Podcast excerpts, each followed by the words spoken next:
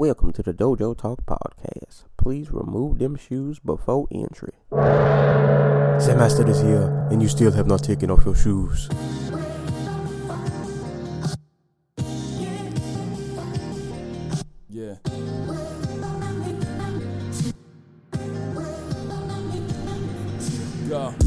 Every day to define man's mission. Yo. Look into the sky for divine transmission. Yeah. Deaf man's vision makes the blind man listen. Yeah. Eyes on the prize, this is blind ambition. Thank you. Welcome to another edition of the Dojo Talk Podcast. I am your host, Serial Sensei. We are on episode number 153. As always, you can give this podcast a listen on SoundCloud, YouTube, Spotify, Apple Podcasts, iHeartRadio, apparently, uh, Google Play, everywhere you listen to podcasts. Hopefully, we're there. We, we should be. If not, let me know. I'll, I'll, I'll get us there. Um, if you want to, send questions to Dojo Talk Podcast at yahoo.com. Hit us up on social media at the Dojo Talk Podcast Facebook page, as well as the Instagram page. Uh, follow me on Twitter and Twitch at Serial Sensei. And as always, of course, I'm joined with my co-host Anti-Cool. What's going on, man? It's five degrees outside, and I fucking hate it. Yeah, fall is uh, fall came really like abruptly. Like just a couple of days ago, I think it was like 90, and then yesterday it was like 40. in the morning. Yeah, it was like 47 degrees. But it's going to be 77 today and tomorrow, and then it's going to go down to 60 for the rest of the week. So, Ah, I'm supposed to get rain for the next three days. yeah. Ugh. Ugh. I have to run in on Friday. Oh man. Yeah, so that'll be fun. Yeah. But, but, but, before before we we move on, I have two stories, and I, since I want you to pick one that I can tell to the, our uh, that I can share with you, and uh, which one sounds more interesting. All right, give me Be- give me some uh, some cliffhangers. Okay, so I think one, I think you've I think you've definitely heard of one. Um, but we could talk a little bit about uh, Xu Xiaodong, uh, the uh, the mixed martial artist who is going around China beating up Tai Chi and Kung Fu masters. Because Vice did a nice little article about him earlier this week, and um, I, I I- like that. That's a very interesting discussion fraught with understanding Chinese political, the Chinese political climate. Um, and of course, um, I would never ever recommend anybody who listens to this podcast listen to another podcast because why bother? This is your one-stop shop for literally everything. But I do listen to another podcast called Behind the Bastards that chronicles like the worst people in human history and shares their stories with us. Um, and I heard one that was so amazing um, about a con man that I, I, I just I have to share it with literally everyone I know. is he from? Is the con man from our realm of the world? Yes. Mm. Yeah, I'm, I'm all for a good con man story. I think the, the con man's gonna win this one. Okay. Let's save Xu Xiaodong for the next time the UFC goes to China or something. Um, so, have you ever heard the name Napoleon Hill? Yes. He is the author of several. Well, he is considered the godfather of um, self-help books, uh, such as, and this is probably the one you know him from, Think and Grow Rich. Yes, I've definitely heard of that. It is a book that is still in publication to this day. It's sold something like 10 to 20 million copies around the world. If you know somebody who is like into self-help and business and like, you know, getting their lives together and they they read a bunch of self-help books, this is probably on one of their shelves. Um but turns out Napoleon Hill, one gigantic con man Mm.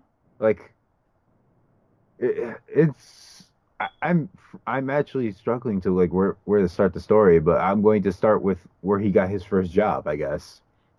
Um, he was working for a coal mining firm, right? Um, and the owner, a rich man, um, was also the owner of a bank, and I believe Hill wanted to switch over.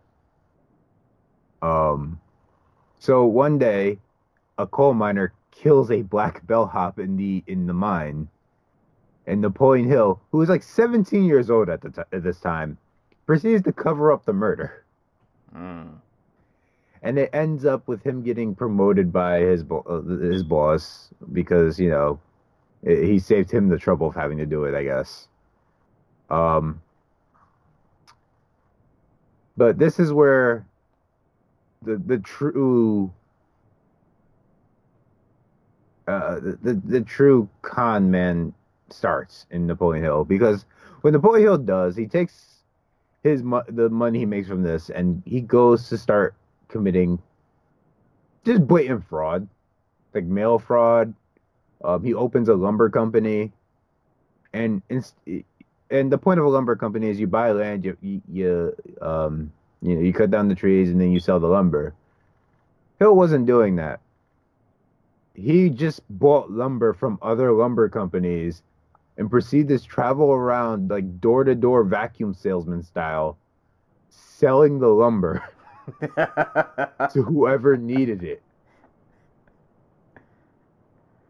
some people move work, some people move lumber. Jesus. Um. Eventually, they catch on. This is not legal, by the way. Uh, This isn't what he took the money out for, and uh, he eventually moves on to near your area. Actually, he moves to Washington D.C. Mm. and th- this is where the crazy shit starts happening. So he opens up the Automobile College of Washington, where he teaches uh, his the students basically how to build, chauffeur, and sh- uh, sell cars. So it's it's like a six week program or whatever. They co- uh, the students come in, they learn how to build cars, and they're they're ready to go work in a factory.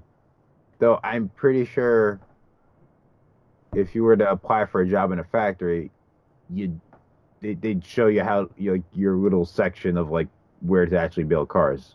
Right. Um, but so sensei, like these people are paying you to learn the skill, right? Mm. Um, and at the end of their six weeks, they have cars that they've built, right? You would hope. So, what do you do with the cars that your students have been building? Uh, he, he, he sold them. He sold them to the Carter Motor Corporation.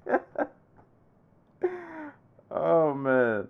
Mind you, um, uh, the Carter Motor Corporation went bankrupt like three years into like this whole charade, probably because their cars were being built by people who had no idea what they were doing. Oh man. Uh, like, but that was probably the most legitimate of all his scams, where at least the like people were paying him money and they got a skill out of it. Like from there, it's all downhill, Sensei. Mm. Like I'm talking about, he's he he ended up opening another school. Um. Uh, and this one was a success school like where they teach you the you know the philosophy about being a, uh, a a successful businessman and everything like that. Turns out it was a letter mill. Um, he had his students write letters to local newspapers, basically talking about how Napoleon Hill should run for like office What? to make it seem like he had some sort of grassroots movement behind him. so this is, he- so not only was this a scam, this was a cult. Yeah, well, it's a cult that no like people caught on to pretty quickly. And um I, I didn't mention the time frame for this. This is like 1910s. Like right around the time of World War 1. E- during the time of World War 1. Mind you, we're not at war yet. We didn't jump into the war until like 1917. But um you know, they're still like we're st- the the country's still weary of spies and everything like that and it just so happens that one of the students who caught on to the fact that Napoleon Hill was, you know, a fraud, and basically having his students pay to run a political campaign for him um, was a German American student. So what do you? So when the German American student brings to the attention of everybody else that Napoleon Hill is a fraud, what do you think Napoleon Hill does? Definitely kicked him out. Well, you see, if he had just kicked him out, I don't tell me he killed him. no, no, no. Okay. Um, so in in true just dick move maneuver, Napoleon Hill ha- uh, alerts the authorities to the, um this poor German American kid's uh political activities, Uh, which I'm not even. There's no evidence of him actually being like a spy, but the poor kid gets arrested and jailed for the duration of World War One. Jesus Christ. Yeah. Um. put in like a prison camp. Yeah, I, I didn't mention it, but during this time, Napoleon Hill is like marrying into rich families. Like, mind, like he's he marries into the family, basically hits the road for like a, like months at a time without actually ever coming home. And eventually they catch on, but like he, he's basically ciphering money out of these families. He's also a terrible father, which I, I feel like goes without saying, but um, one of his kids is born deaf. Um, and Napoleon Hill, be, being uh, uh, the, the confident man he is, basically refuses to accept that his child was born deaf and refuses to let him learn American Sign Language.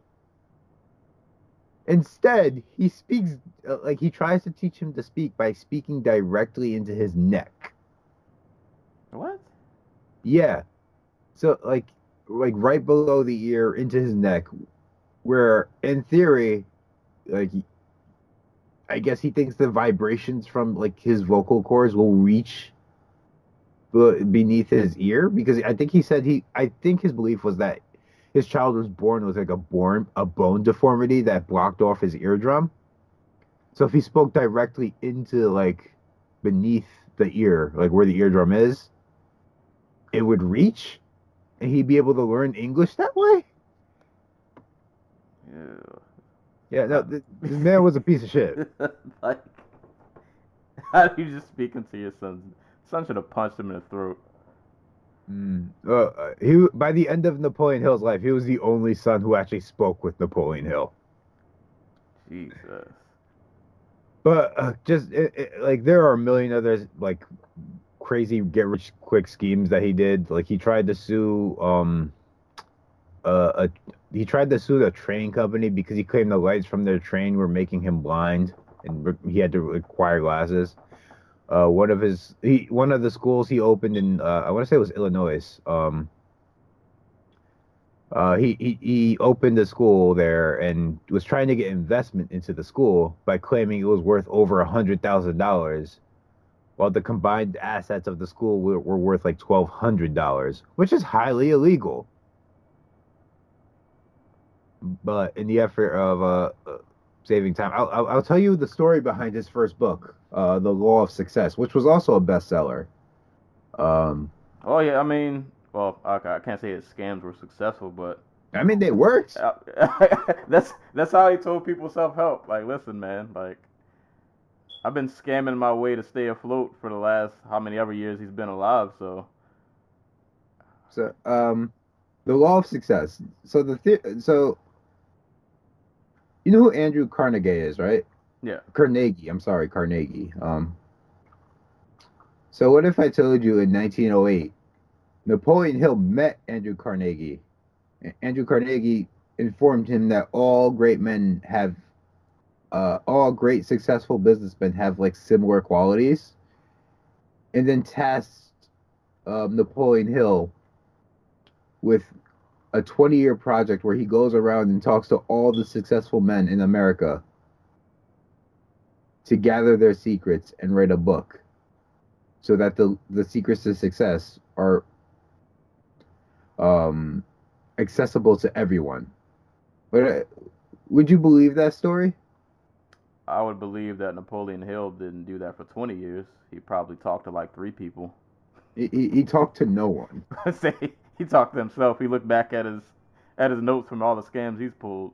Well, that story isn't true, but that's the story that um, Napoleon Hill told to a publisher he met at a bar in Philadelphia Lord. while he was hiding from his wife and banging prostitutes with her family's money. God. Yeah. Um it's it's really funny how that works out because it turned out the year he wrote uh, the, it was in 1928, 20 years after the supposed meeting with uh Andrew Carnegie. Um but the publisher wasn't like a complete idiot. He he was he was enthralled with Hill's story, but he took one look at Hill and was like, "Why if you're so successful, why are you drinking in this shitty ass bar with me?" So you know what Hill does? He's married at the time to uh, a woman whose family comes from money.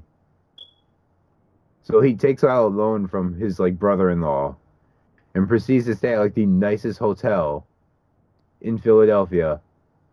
Throws his money at like all the bellhops and stuff, so they start treating him like royalty.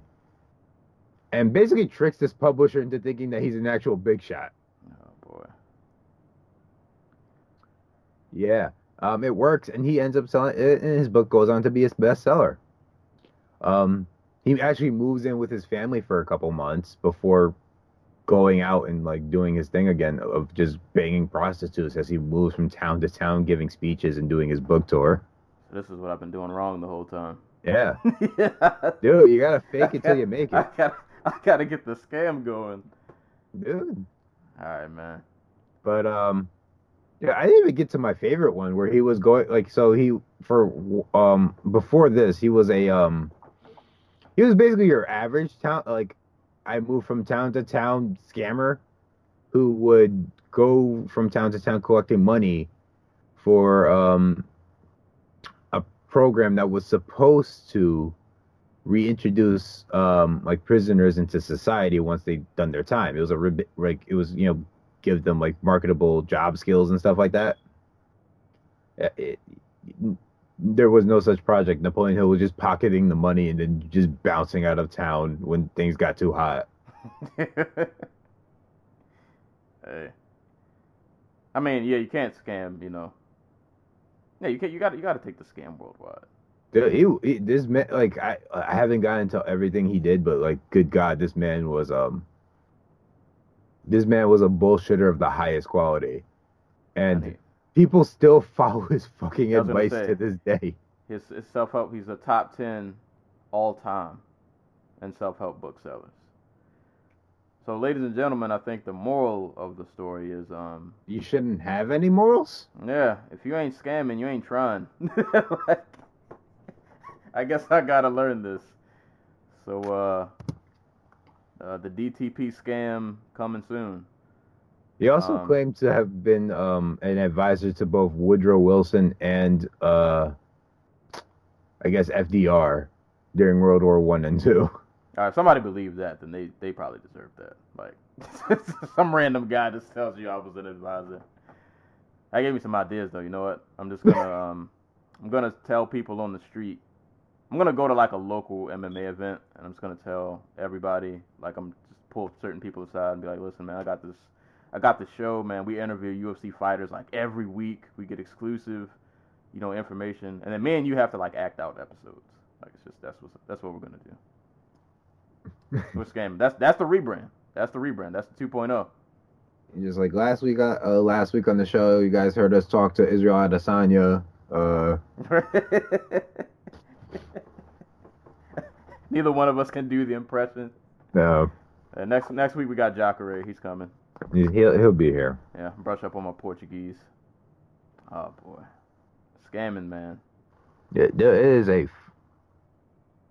It, it is wild. Like I think I, I, I have I mentioned on the show that I wish we could go back to a time where like there was no social media or internet, because like you could fail at one scam and then like move like two towns over and become like a doctor. Because like, who, who was gonna check you? You know? Well, I was gonna say that one kid still got away with it. oh yeah, that, yeah, yeah.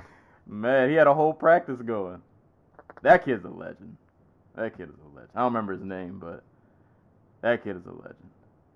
So yeah, guys, uh, Get your scam game up. If you're not scamming, you're not trying. Yeah, if you don't got that scamming bestseller, then like, what are you really? I mean, all bet, all bet, uh, all self-help books are fucking just believe in yourself or like basically ways to learn to manipulate people. Yeah, just gotta breathe. Hey man, if you see it, you can achieve it. If you can scam it, it can be done. Well, there you go, guys. That's your uh, history lesson on scamming. Uh, I, I do suggest everybody go listen to the Behind the Bastards podcast because um, Robert Evans, who hosts the show, is a joy. He's a conflict journalist um, who has experience in like Iraq and the Ukraine um, and like Central America, and it, you know, he, he's a great journalist and um, he, he he gets really in depth in the show. It's really good. and he is not a scammer. And as far as I know, he is not a scammer. He is 100% legit. Boy, that would suck if you got to like episode 100. He'd be like, guys, guys, all of these stories. I made up all these people and their Wikipedia pages. Joseph Stalin, not real. Oh man, that would be the greatest troll job ever. I'd be all for it. I'd be all for it. there you go. That's your scam history lesson of the week. Um, it's a good thing we didn't have news this week because, or not a lot of news anyway, because that took up forever. Yeah, that was that was that was your news. That was your news. Go, go, go learn how to um, be successful through thinking about it. I forgot to mention, like he's the you know like the wealth gospel, like the Joel Osteens of the world. Yeah. Yeah, he's the reason for those. Oh boy. his books are the influence for the whole wealth gospel movement that took over in like the 1950s. So Hey man, he scammed and still left his mark. Exactly, That he died a penny. He died penniless because his last wife was a better grifter than he was. Like he he was like after after one of his divorces, he was he was doing like the college book tour thing, and like he was like, I'm looking for my dream girl, and some woman, um, I, I don't remember her name. She she's the co-author of uh, uh, Think and Grow Rich, um, was like, I'll marry you, and they got married like three days later. And then, like after the book sales like stopped coming in, and like it seemed pretty clear that like um, you know, that they were gonna like like that Hill's goodwill had been run dry. Um, she bounced with like half their shit. Mm. Not even like it was more than half their shit. She bounced with like most of their shit and just went on to have a successful like self help career by herself. He was like, I don't need you anymore. Bye. Mm. Which I can't be mad at. Hey, nah, neither can. Hill because he, he he definitely had to be like, damn, that was a good one. Should have knew the game. Got it. Can't you can't scam for that long and not know the game. Well, Yep. It'd be like that sometimes. Well, uh, I'm trying to figure out how to segue. Shout out to the listeners. There's no segue. Speaking of people who can't seem to keep out of trouble, There you go. Yeah, you guys, you listeners, you guys can't keep out of trouble. You were doing something nefarious before you started uh, listening to this. I mean, they're probably doing something nefarious while they're listening to this. Like somebody's just like committing a murder and like, they, but they want these like UFC 243 hot takes. we'll get there. Like there's like they're doing a drive by and it's just like you can hear our voices. that would be crazy. Gunshot, gunshot. Yeah, follow the Dojo Talk podcast on Twitter. oh man! But shout outs to the listeners. Um, number one cities or top cities for the week. Number one, Southampton, New York. Number two, Vista, California. Number three, Garfield, New Jersey. Number Whoa. four, whoa, whoa, where really? yeah. Are you spreading the goodwill? Spreading the good word. Mm, Somebody up there. Somebody's up there listening. It- it scares me. number four, Los Angeles, California. And number five, of Amman Jordan. I'm saying that correct. Amman I- Jordan. I just realized that's probably just fucking me. hey, I'll take it. I'll take it. But uh, shout out to listeners. Keep uh sharing, retweet, repost, tag people.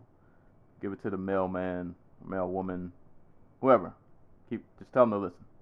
We appreciate it. Scam them into listening. That is the going to be the running theme of this episode. You will scam them in, uh, into listening. And guys, remember we have an interview with uh, new UFC middleweight champion Israel Adesanya at the end of the episode, so please listen all the way through. There you go. There you go.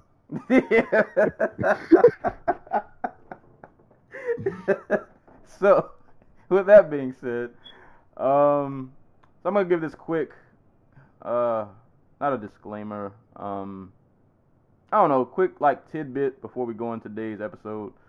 So I've been, I'm, I'm using this as an excuse because I, I couldn't. It's not that I couldn't take notes. I got angry at my laptop this morning and my sticky note app wasn't working, so I just didn't take notes at all. But I'm gonna somehow transition and finagle this into making it make sense. Um, I've been thinking of ways to kind of tinker with the uh, format of the show um, to maybe cut down on time, make episodes a little quicker and easier to listen to. So I was thinking of maybe if, if you hear shows after this one, maybe not in the same format, just trying to figure stuff out. But I might axe the whole fight announcement segment and just kind of try to get to the the meat and potatoes early. Um, maybe unless it's like a huge fight announcement, but that that section might might get axed. I'm just trying to figure stuff out. Trying trying to figure ways to make it episodes easier to listen to. Just you know, after two years, I'm just trying to figure ways to kind of just mix things up a little bit. Keep keep it interesting. Um, so I have no fight announcements uh, really to discuss, uh, but we will still discuss news, which it hasn't been heavy on the news, but um, I guess the main two uh, news stories. Uh, we'll, we'll, we'll briefly talk about Mr. McGregor because it was a thing that happened, though it's not really it's not really a lot to talk about. Um, we talked about it when it broke. Uh, what was this back in April? Uh, McGregor got angry at an old man, I guess, who didn't want to drink his whiskey. Punched the old man. Uh, blah, blah, blah. You saw the video. Oh, you probably saw the video. I'm pretty sure you did. But anywho, um, as of that incident, um, he was brought up on charges of assault, and his if he faces the max uh, max charge of the assault, he can get a maximum prison term of six months if yeah if convicted, and a fine. I love how this fine amount is really specific. A fine amount of one thousand six hundred and forty-six dollars, or he could get both. Um, not really much else to go into. I mean, like if you saw the video, you saw the video. He punched the old man. old man took it on the chin. I was kind of impressed that the old man didn't get knocked out.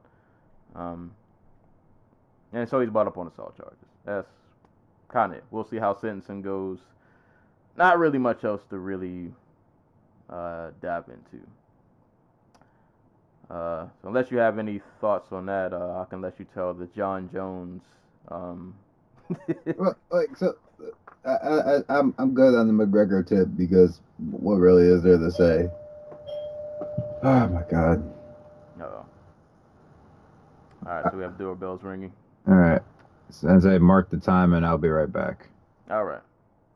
So while um while the anti cool is gone, let me um I will try to find this uh this little beef that Jon Jones and one of his uh, former trainers, if if I can find, if I can find, boom. All right. So I'm uh trying to get this page to load. We don't normally, you know. There we go. So there's a gentleman named Frank Lester. Uh, Frank Lester is a, I want to say, I guess, a former uh, coach of Jon Jones. So, this story is funny. Jo- Jones threatening to bring in the police is kind of hilarious. Um, I clicked on the first link that I saw. Uh, so I'm getting this from a website called Grappling Insider. Uh, but it says Frank Lester, a former coach of Jones, uh, made a post on Instagram alleging that MMA fighter and UFC champion owes him over $13,000. Um, I'm not going to read this Instagram post because it's, it's actually pretty uh pretty lengthy. But if you want to read it, you can. I'm pretty sure you can find it. But uh, in the post, uh, he stated Jon Jones and Mike Winkeljohn just did me dirtier than I've ever seen in this fight game. Uh, he went on to warn Jones to keep security close because I guess if he uh, sees Jon Jones in the streets, then you know it's going to be an issue. Uh, so Lester left Jackson MMA. He is going to going to go on to open up his own training facility. Uh, so he listed all these allegations against Jon, and um, you know, just it, it was a pretty nasty, you know, pre- pretty nasty assault on Jon. But you know Jones, he's he's definitely clapping back. So he came back on Instagram with his own allegations, uh, which I guess have been deleted, but the internet makes things live on forever. Uh, he said, "I won't even get into the fact that you were fired from the team on fight week due to drug issues." He went on to say, "Tomorrow I will be calling the APD and intent to involve the Albuquerque Police Department." Um, like I said, Jon Jones's Instagram post has been deleted, but it, the internet makes things live on forever. You can go find it. Um, I, it's kind. I, oh, go ahead. I, yeah, I'm sorry. I'm back. Um, I, I won't even get into. You got fired a week the week uh, fight week because of your drug use problems. Is probably the most um, Jon Jones like dig I've ever seen.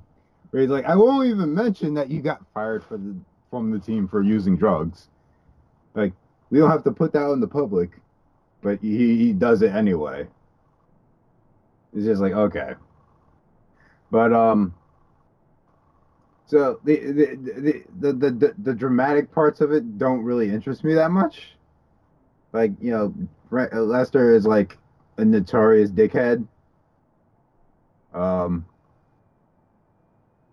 but the thing that does interest me is Jon Jones is like one of the most successful fighters in your recent UFC history in terms of like finances. Like McGregor and Rousey are probably and Brock are probably the only fighters who got paid better than he has, theoretically. And there's like a multi-million dollar business. Why are you doing like handshake deals over how much you're getting paid. You I'm feel me? surprised, I'm surprised it was just thirteen thousand dollars. Like, I thought that would be a little. I don't know. I feel like I figure if I'm working with Jon Jones, the bag would be a little more. And then twenty? Maybe well, maybe well, cause thirteen, like. Well, he he got paid seven thousand. Oh, okay. okay. So the difference was like, oh, I was supposed to get paid twenty. Oh, okay, okay, all right. That but makes, like that makes a little more sense. But like, my thing is, why the hell are you like? This is one of the like, the, the, one. I wouldn't trust Jon Jones with anything. like, like Jon Jones is not like the type of person who has friends. Jon Jones has people who he hangs out with who he finds entertaining. So like why would I even like ima- like imagine that like he would be like well, he would deal with me in good faith? And that's not, that's not to say he hasn't. Like I'm not picking a side here. Like I'm just saying like Jon Jones is a pathological liar. I'm, I'm assuming. Well, I don't, I don't know how it is for if it's different for like other fighters or how they set everything up.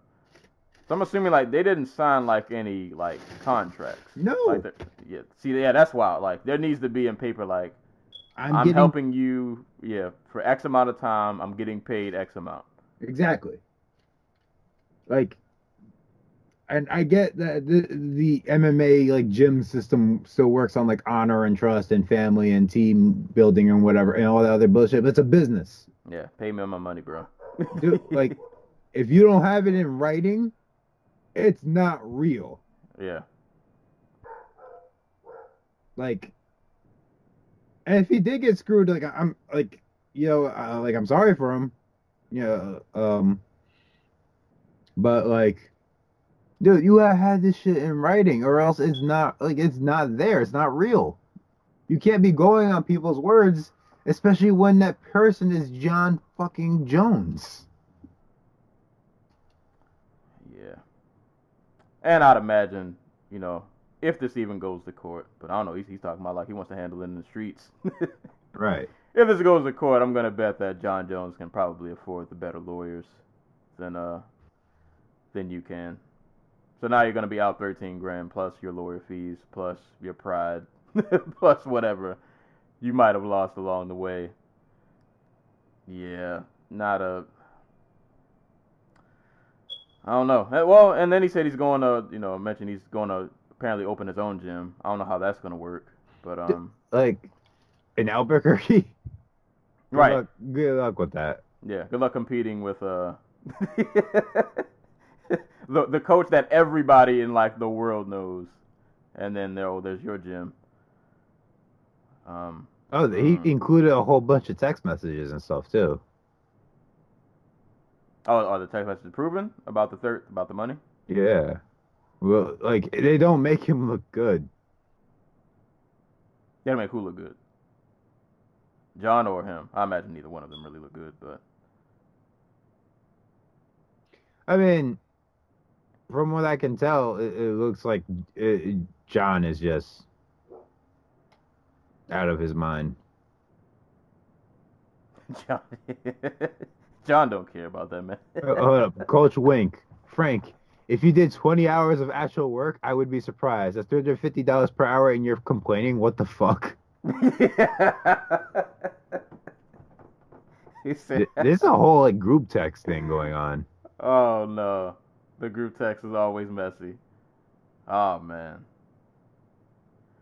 Like for for for what it's worth, like John Jones comes off like the sensible person here. He's like, okay, like from the sound of it, uh, of Lester one wanted a thousand dollars an hour. Like, what the hell? Mm-mm. Well, if this does go to court, uh, I'm trying to see the transcript. I'm definitely down to see the transcript because, mm, mm, mm, mm, mm, mm, mm.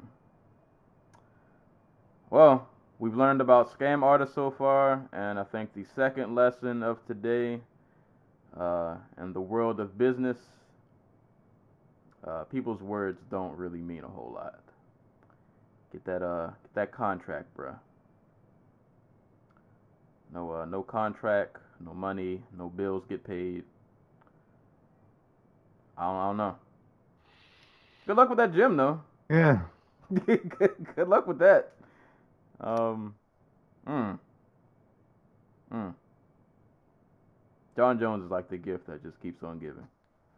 uh, the, I mean, it's the Albuquerque water, bro. Like, it, there's a reason. It it was used for uh, much call for Breaking Bad. I want to know what goes through the cop the cop's head who may like maybe doesn't even know who Jon Jones is, and he's sitting at the desk and like this six four black dude is coming up to him, and he probably thinks it's for a completely different reason, but he's like, "Yo, I got to snitch on this guy." like, this guy said he wants to see me in the streets. Can they really do anything for that though? Well, like, did well, what was the phrasing that he used? Well, they can alert him to the situation and just be like, you know, this is a, a this is a thing that if I go missing in the middle of the night, you know, this Yeah, might be know- the guy to uh, go check. Yeah. God. Ugh. MMA, man. It's uh. I don't even know. That's just one of those. That headline was just so random when I saw. it. Like I don't even know what to even. That just that sentence of Jon Jones threatened to go go into the APD is just. Like I, like you know Jon Jones like physically could probably beat up anybody. But like when I saw that headline, I just imagined like that kid in the classroom who just snitched on everybody. Like he just tattletale everywhere. But I don't know. Maybe maybe this is Jon. You know, he's trying to turn the new leaf. He's trying to do the right thing. He's trying to. I, I don't know. I don't know. It's Jon Jones. It's- I don't know what else you want. He's getting people locked up. It is what it is. But uh, yeah, guys, get your uh, get your money in writing. Definitely do that. But um, I guess that's it for uh news. Unless you have anything else to add, if we missed anything, don't think so. Uh, um, no, but um, just gonna throw this out there because I'm probably gonna forget when it comes time for shoutouts and um, party shots. But yesterday was the third anniversary of the passing of uh, Josh Samman. Hmm. Yeah. So, yeah. This is a Josh. Uh, this is a Josh Samman uh, tribute episode now. There we go. I did not write parting shots and shout outs down either. Uh, I'll just wing it like I do everything else. Alright. Alright. Let's get to some fights then. So, there were a lot of fisticuffs uh, during this weekend. Had some boxing. Had a lot of MMA going on. Oh, oh, oh, crap! I did forget a piece of news. Oh, what happened? Uh, so you know, Claressa Shields was supposed to fight this weekend. I saw her name pop up somewhere, and I don't. What? What? Uh, yeah, I'll, I'll just let you tell it. I saw her name, but I, I couldn't remember what it was. So, um, Claressa Shields was supposed to fight. Um, God, I I cannot remember the name of her. Like, well, I can't pronounce the name of her opponent off the top of my head. I have to look at it. Um, Claressa Shields, Habazin. Is that how you pronounce it? Habazin. Um, she was supposed to fight. Um, this past uh Friday or no Saturday. Um, they had weigh-ins on Friday, and um. I guess um, one of Habazin's trainers, Bashar uh, Bashir Ali, uh, was uh, you know throwing some verbal jabs at uh, Carson Steele's entourage, and um, one of Shields' coaches proceeded to sucker punch the shit out of um, Bashir, knocked him out for like 20 minutes. He had like blood all over his face and shit. Jeez. Yeah, he fell to a concrete floor. Uh, he had to have surgery um, on his teeth, and like his jaw was broken and shit. Um, I'm I'm trying to find the name of the dude who threw the punch because do you remember Dirrell? Dirrell. Dirrell who? Uh, was it Anthony or was the under one or Andre? Um, The, the one who fought uh, last week? no, the one whose coach went batshit insane crazy and proceeded to jump the other fighter um, in the corner. Uh, it was, uh, what was it? Uzcategui? I cannot remember. You don't remember Uh, this? We talked. We definitely talked about it. Um, co- uh, hold up. I'm I'm gonna look this up, but um, I want to say it's the same coach. Oh, the one who uh he, he came in and almost knocked dude out. He. Is that the one? Yes. Okay, yeah, I do. It Okay, was no, Andre I do remember. uncle. There we Okay, go. Okay, yeah, yeah, I do remember. Yeah, he landed. The punches he threw might have been better than the ones in the actual. he was landing some leather out there. Bare knuckle, just. But uh, because they're all from Flint.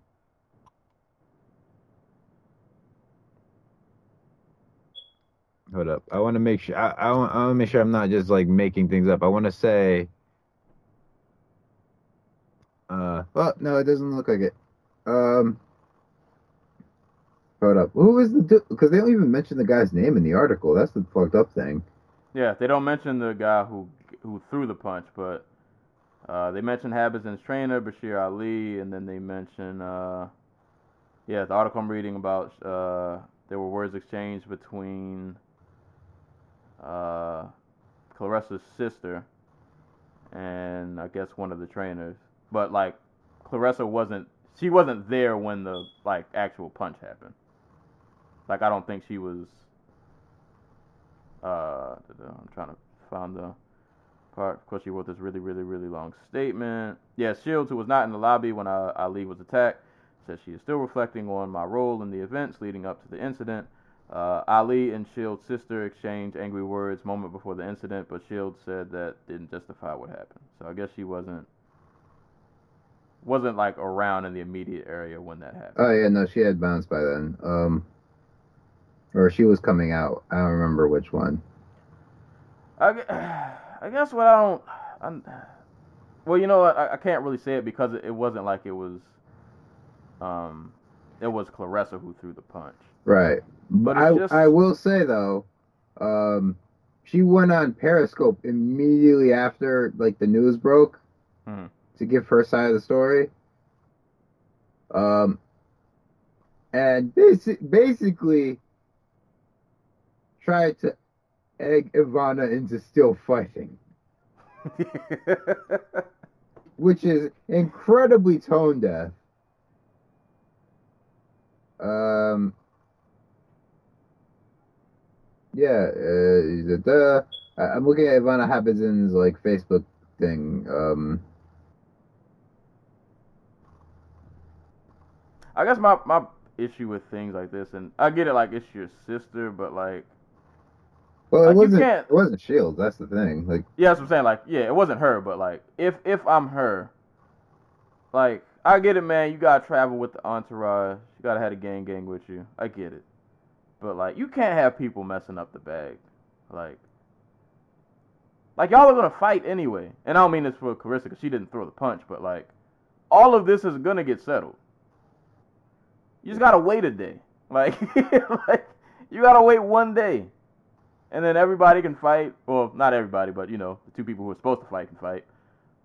And you know, somebody wins, somebody loses. I mean, if you want to talk trash afterwards or whatever, have at it.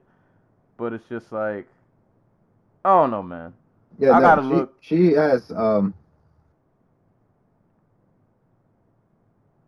I got I gotta look at my sister or, or whoever was involved. I, I gotta look at them kind of crazy. Like, y'all are messing up my money.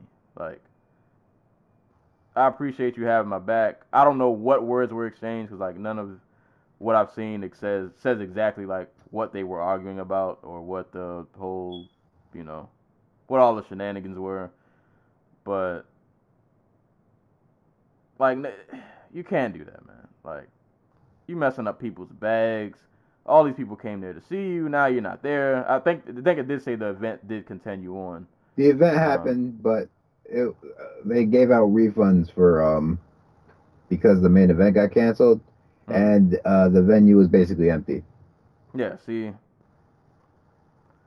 see, like, come on, man. Yeah, so that that was the little bit of news that I remembered. So you can move on to the actual fights that happened in the ring and cage. There we go. Yeah, let's move on to some uh some actual real fisticuffs that were legal and sanctioned. you know, gloves were on, things of that nature. So, uh, I guess we'll start with Bellator first, uh, because this one I think we can probably get through pretty quick, and then we'll go into Triple G and we'll finish off with uh, UFC 243. So, Bellator 229 uh, went down in Temecula, California. This was on Friday night. Um, I didn't get a chance to watch these uh, mostly until Saturday when I got off work, but I didn't get a get a chance to watch everything. But anywho, uh, we would just run it from the top. Headlining the card was Lorenz Larkin versus Andrey Koreshkov. Um, forgive my memory on all these fights. Like I said, I didn't get a chance to rewatch any of these. I saw them once, and what I remember is just kind of what I remember. Um, but I, I was a fan of the main event. I thought it was a really, really good matchup. Um, it was, it was a fun, it was a fun fight. Uh, third round, not a lot happened, but we, we got some, some, some moments in the first two. I mean, really, like this fight was the tale of, like every round, well, minus the third each each fighter had like their their uh their big moment.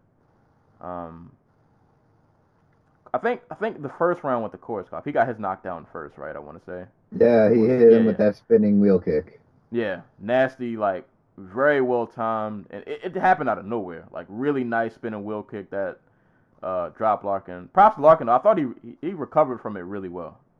Um, I think it I think it caught him off guard more than anything. I mean, he definitely got dropped, but um, he recovered from it pretty well. But Koreshkov had like his huge moment in the first. Um, second round, man. Uh, I thought Larkin was gonna get him out of there. Um, I remember a couple of flying knees. I feel like he caught Koreshkov with. Um, I thought uh, Larkin was closer to a finish than Koreshkov was. I'll say in between their two like big moments that each of them had. Um, no, it was a nice like back and forth. You got to see like how good both the guys were, each having their respective big moments in the first first two rounds, and then it was one of those fights that came round to the last round, and it's kind of I guess whether you judge fights based on control or damage. Uh, Koreshkov controlled most of the last round, but like he didn't really do anything. Like, you know, I can put you on the cage, I can take you down, but like he didn't he didn't land like really any ground and pound. It was just kind of he was kind of just holding on to him. And I get it because that second round he took a beating, so he he was just probably just I need, I need to recover, just survive. Um, but Larkin didn't control it, but I think he had went for a guillotine for one of the takedowns.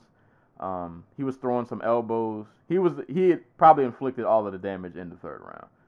So I guess it just kind of came down to which one you kind of judge more. Uh, judges saw fit to give Larkin the split decision. Um, I'm not really mad at it. Um, I, I, guess I can kind of see it both ways. Um, but I guess if I was to weigh in on my scale, I would probably put. I don't know, like it, it'd be different if Koreshkov took him down and was like actually landing some ground and pound. Even if it wasn't a lot, it, it could have just been like bare minimum, and, and I probably would have gave him that round. But if you take a guy down and like you really don't do anything, and he's at least trying to go for submissions, um, and at that point, because you literally haven't done anything in terms of damage, he can just throw a few elbows, and at that point, he's kind of trying harder, I guess, than you. Right. Um, yeah, I'm not, I'm not mad if he gets that decision. Um, I'd love to see them two fight again. I thought it was a pretty pretty good fight. But yeah, Larkin got a split decision. It was a really close fight. Like I said, that last round just kind of depends on I guess preference of what you if you score on damage or if you score on control. Damage. There we go. yeah, I'm happy for Larkin. Like the like dude beat Jorge Masvidal who's about to headline at MSG.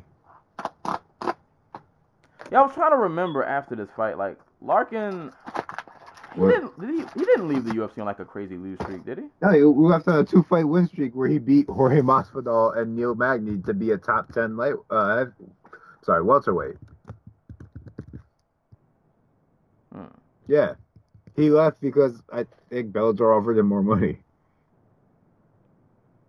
I am mad. And, and then he lost to um uh, Douglas Lima and Paul Daley. But he's on a three fight win streak, so it doesn't matter. Uh, wouldn't mind see him uh but, himself in that title picture. Like he legitimate could have left. Like he would, there's a legitimate argument that he should have left on like a five fight win streak, where he had beaten. Mind you, he beat Santiago Ponzinibbio. He knocked him out. Yep. And then lost that split close, which you probably could have argued he won against uh Tumenov. Yeah, dude still dude still a legit like top fifteen welterweight. That's crazy. I, yeah, I wish Bellator would side Tumenov. Cause he's just out in like ACA just doing his thing. But like mm. I, I don't think Rory MacDonald's gonna be around for much longer and now that they've done the tournament it feels like everybody's fought each other. So you know, put yeah. some put some new blood in there. Yeah, gotta gotta inject something new. But no, yeah, I'm I'm happy for Larkin too. Like like I said, he left the UFC and was still handling business. Continues to handle business. Had a few, you know, rough patches on the way, but um, no, it was it was a good fight. It was a good fight. Definitely a good fight. So if you didn't get a chance to go watch that one, uh, definitely go check that out. Uh, this next fight did not last very long. Uh, moving down to lightweight, co-main event, uh, Goiti Yamauchi versus Saad Awad. Is this Yamauchi's first fight at lightweight? Uh, no.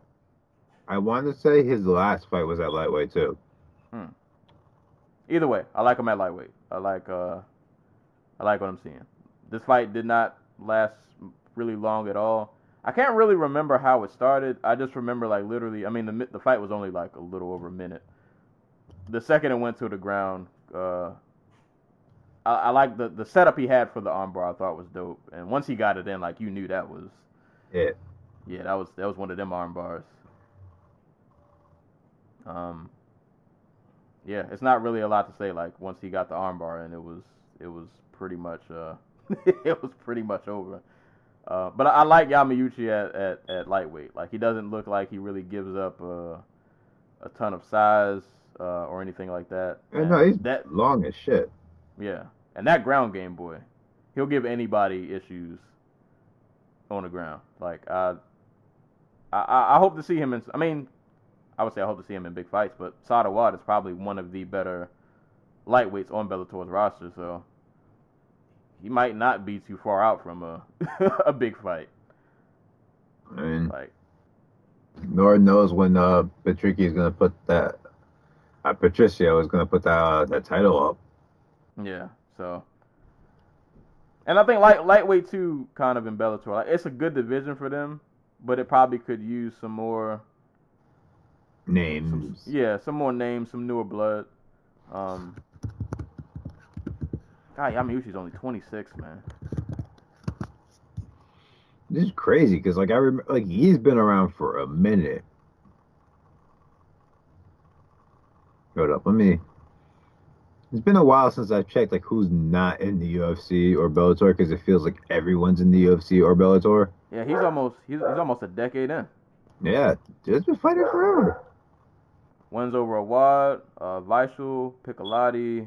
Uh, I don't know if Ron Couture counts for counts much.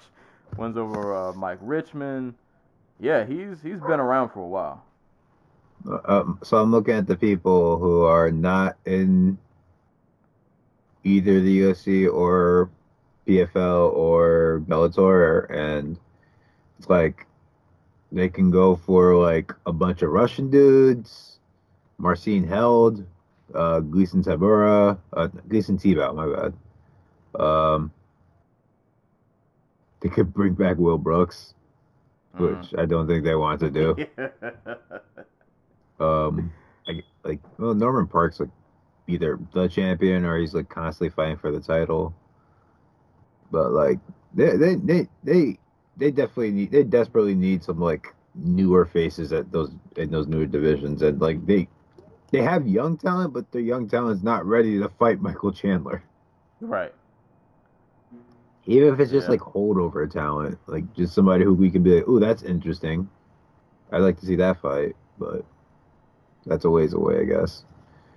Um, but yeah, no, good fight. Uh, good performance from Yamauchi.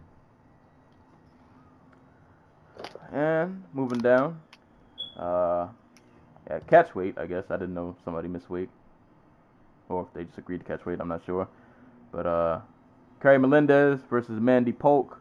Um, I didn't get a chance to watch this fight really in its entirety, um, so I can't comment too much on it. My lasting memory of the fight is the, the first couple of seconds, where I guess Polk's idea was to just go in and shoot for the takedown, which cool, but like it didn't. Um, I don't know. Like I felt like she wanted to shoot, but maybe like she wasn't sure, or she wasn't sure of her timing, and while she was trying to figure that out, she got punched in the face. Nice. like she just got rocked in the face, trying to figure out like, do I go for the takedown now or like what? Yeah, she just she just ate one. Um, but I I, I can't speak on this fight in detail because I, I didn't really get a chance to watch all of it. Um, really, that was the story for these next two fights. Um, did, did you get a chance to catch this one? No, I, the only two fights I watched were the Yamauchi and Koreshkov fights. The rest of the card was pretty uninteresting to me. Okay. All right. So I- I'll just run down the semi-interesting ones that people might be interested in. Uh, you can go back and watch on the Zone. Uh, was this on the Zone? Yeah, yeah. You can go back and watch on the Zone uh, if you feel the need to. But uh, Kerry Melendez uh, got the win over Mandy Polk via unanimous decision. Tony Johnson versus Joe Schilling. this is the the fight that opened the main card. Was an interesting fight. Um, boy, what a Joe Schilling ending. Um, and I mean that in the sense that Joe Schilling just has some of like the most unfortunate like losses that I can think of in recent memory.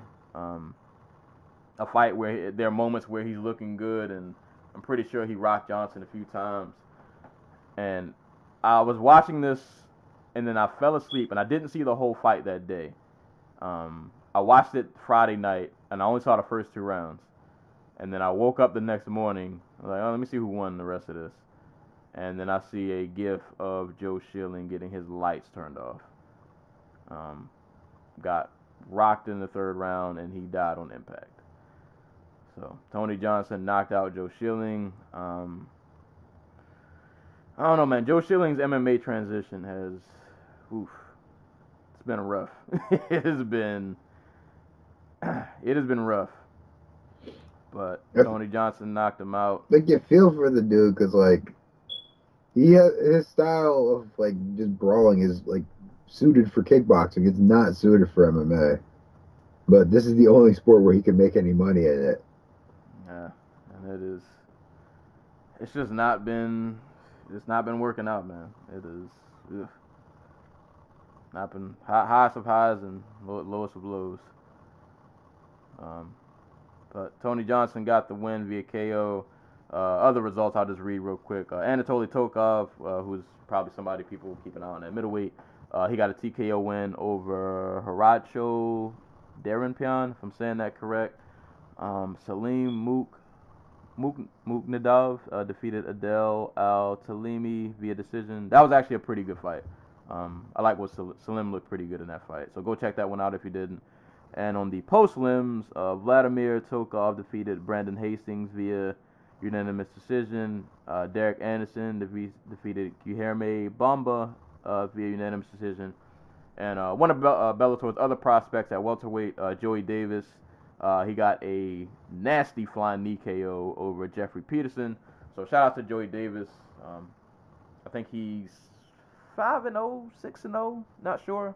No, he's undefeated, but just good to see one of their prospects, um, uh, one of the prospects uh, do some good work. Why is Jordan Newman's name familiar? Is he a prospect too? I don't know why that name sounds familiar. He's probably a wrestler. Yeah, I think so. Jo- Jordan Newman got a uh, TKO win over Riley Miller. I feel like he is a wrestler, unless I'm mixing him up with somebody else. But that name sounds really familiar. But he doesn't have a wiki, so I can't click on his name. like that. You, no, you're right. Like that's a name I've heard before. yeah, I definitely know that name from somewhere. Um, I, he's he's got to be a wrestler. He has to be a wrestler. But uh, so shout out to Joey Davis though. Uh, that was a nice flying knee KO. So Bellator prospects, uh, you know, handling business. Always good to see. Need that next next new wave of blood to come in. So congrats to those guys. But that was Bellator 229. Um, from what I saw, it, it looked like a pretty solid card. So if you got the zone, you know, I, I would definitely say go back and watch Larkin Koreshkov.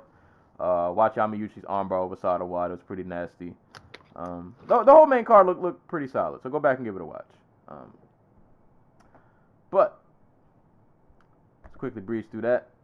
We will move on to what was a really good fight uh, last night that I wish I would have chose to give more of my attention instead of watching Diego Lima and uh, uh, instead of the gentleman's name Luke Jam- Jamo. I don't have his name pulled up in front of me. Is his first name even Luke? Yes. Yeah. Okay. All right. He's the one I chose to win the main event. yeah. My, Oh. my prediction didn't come true. Sadly.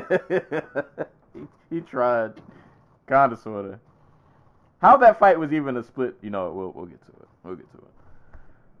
But uh, on the boxing front, Gennady Golovkin versus Sergey uh, Derevyanchenko. Uh, this went down last night. Once again, I was angry that we have to sit through 80 national anthems and all these long walkouts. It just felt like it took forever for this fight to actually start. Sound unpatriotic right now. I hope you realize that. I mean, in my defense, the national anthem that I saw was not in my native language. I didn't know what was going So on. wait, so you're not loyal to the Kazakhstani flag? Nah, man, they gotta do better. the national anthem didn't sound cool. Didn't have any flavor. Didn't have any uh, any oomph to it. But um, you know, I'll, I'll let you uh, I'll, let you kick this one off. How how'd you feel about this uh? How do you feel about this scrap? Um, it was a fun fight.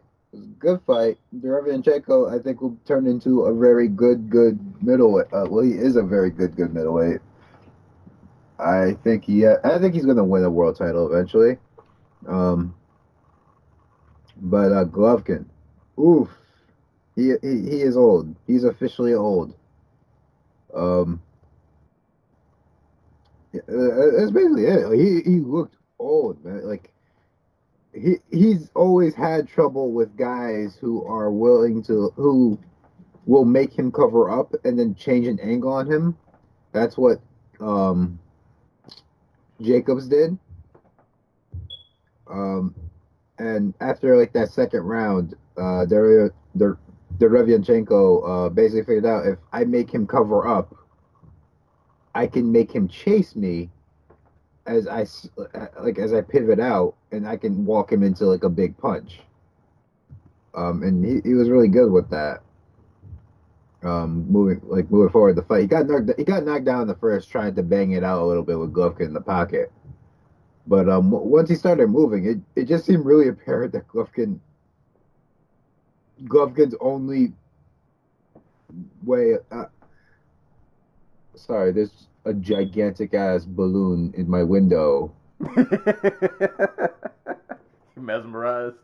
so the the reason you guys heard me get up and go answer the doorbell was the bounce house guys here for my stepbrother's birthday.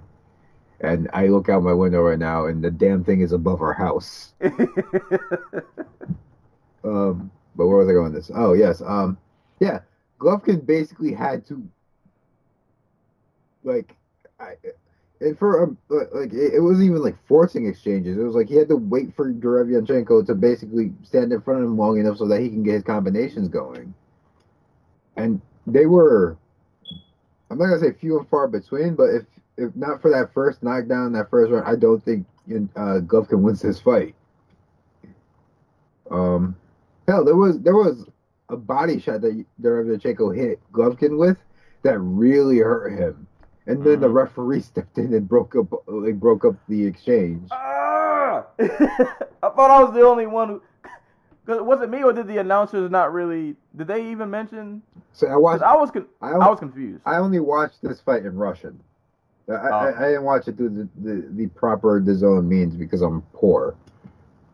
But um, I, I I I don't know if they brought up or not, but like I saw a bunch of people saying like why like why, why did he break up that exchange? Golovkin was hurt.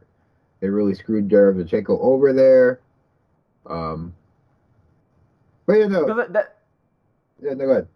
Yeah, I was gonna say because it, it didn't even look like the only thing I could think of was that maybe he thought it was low, but it wasn't.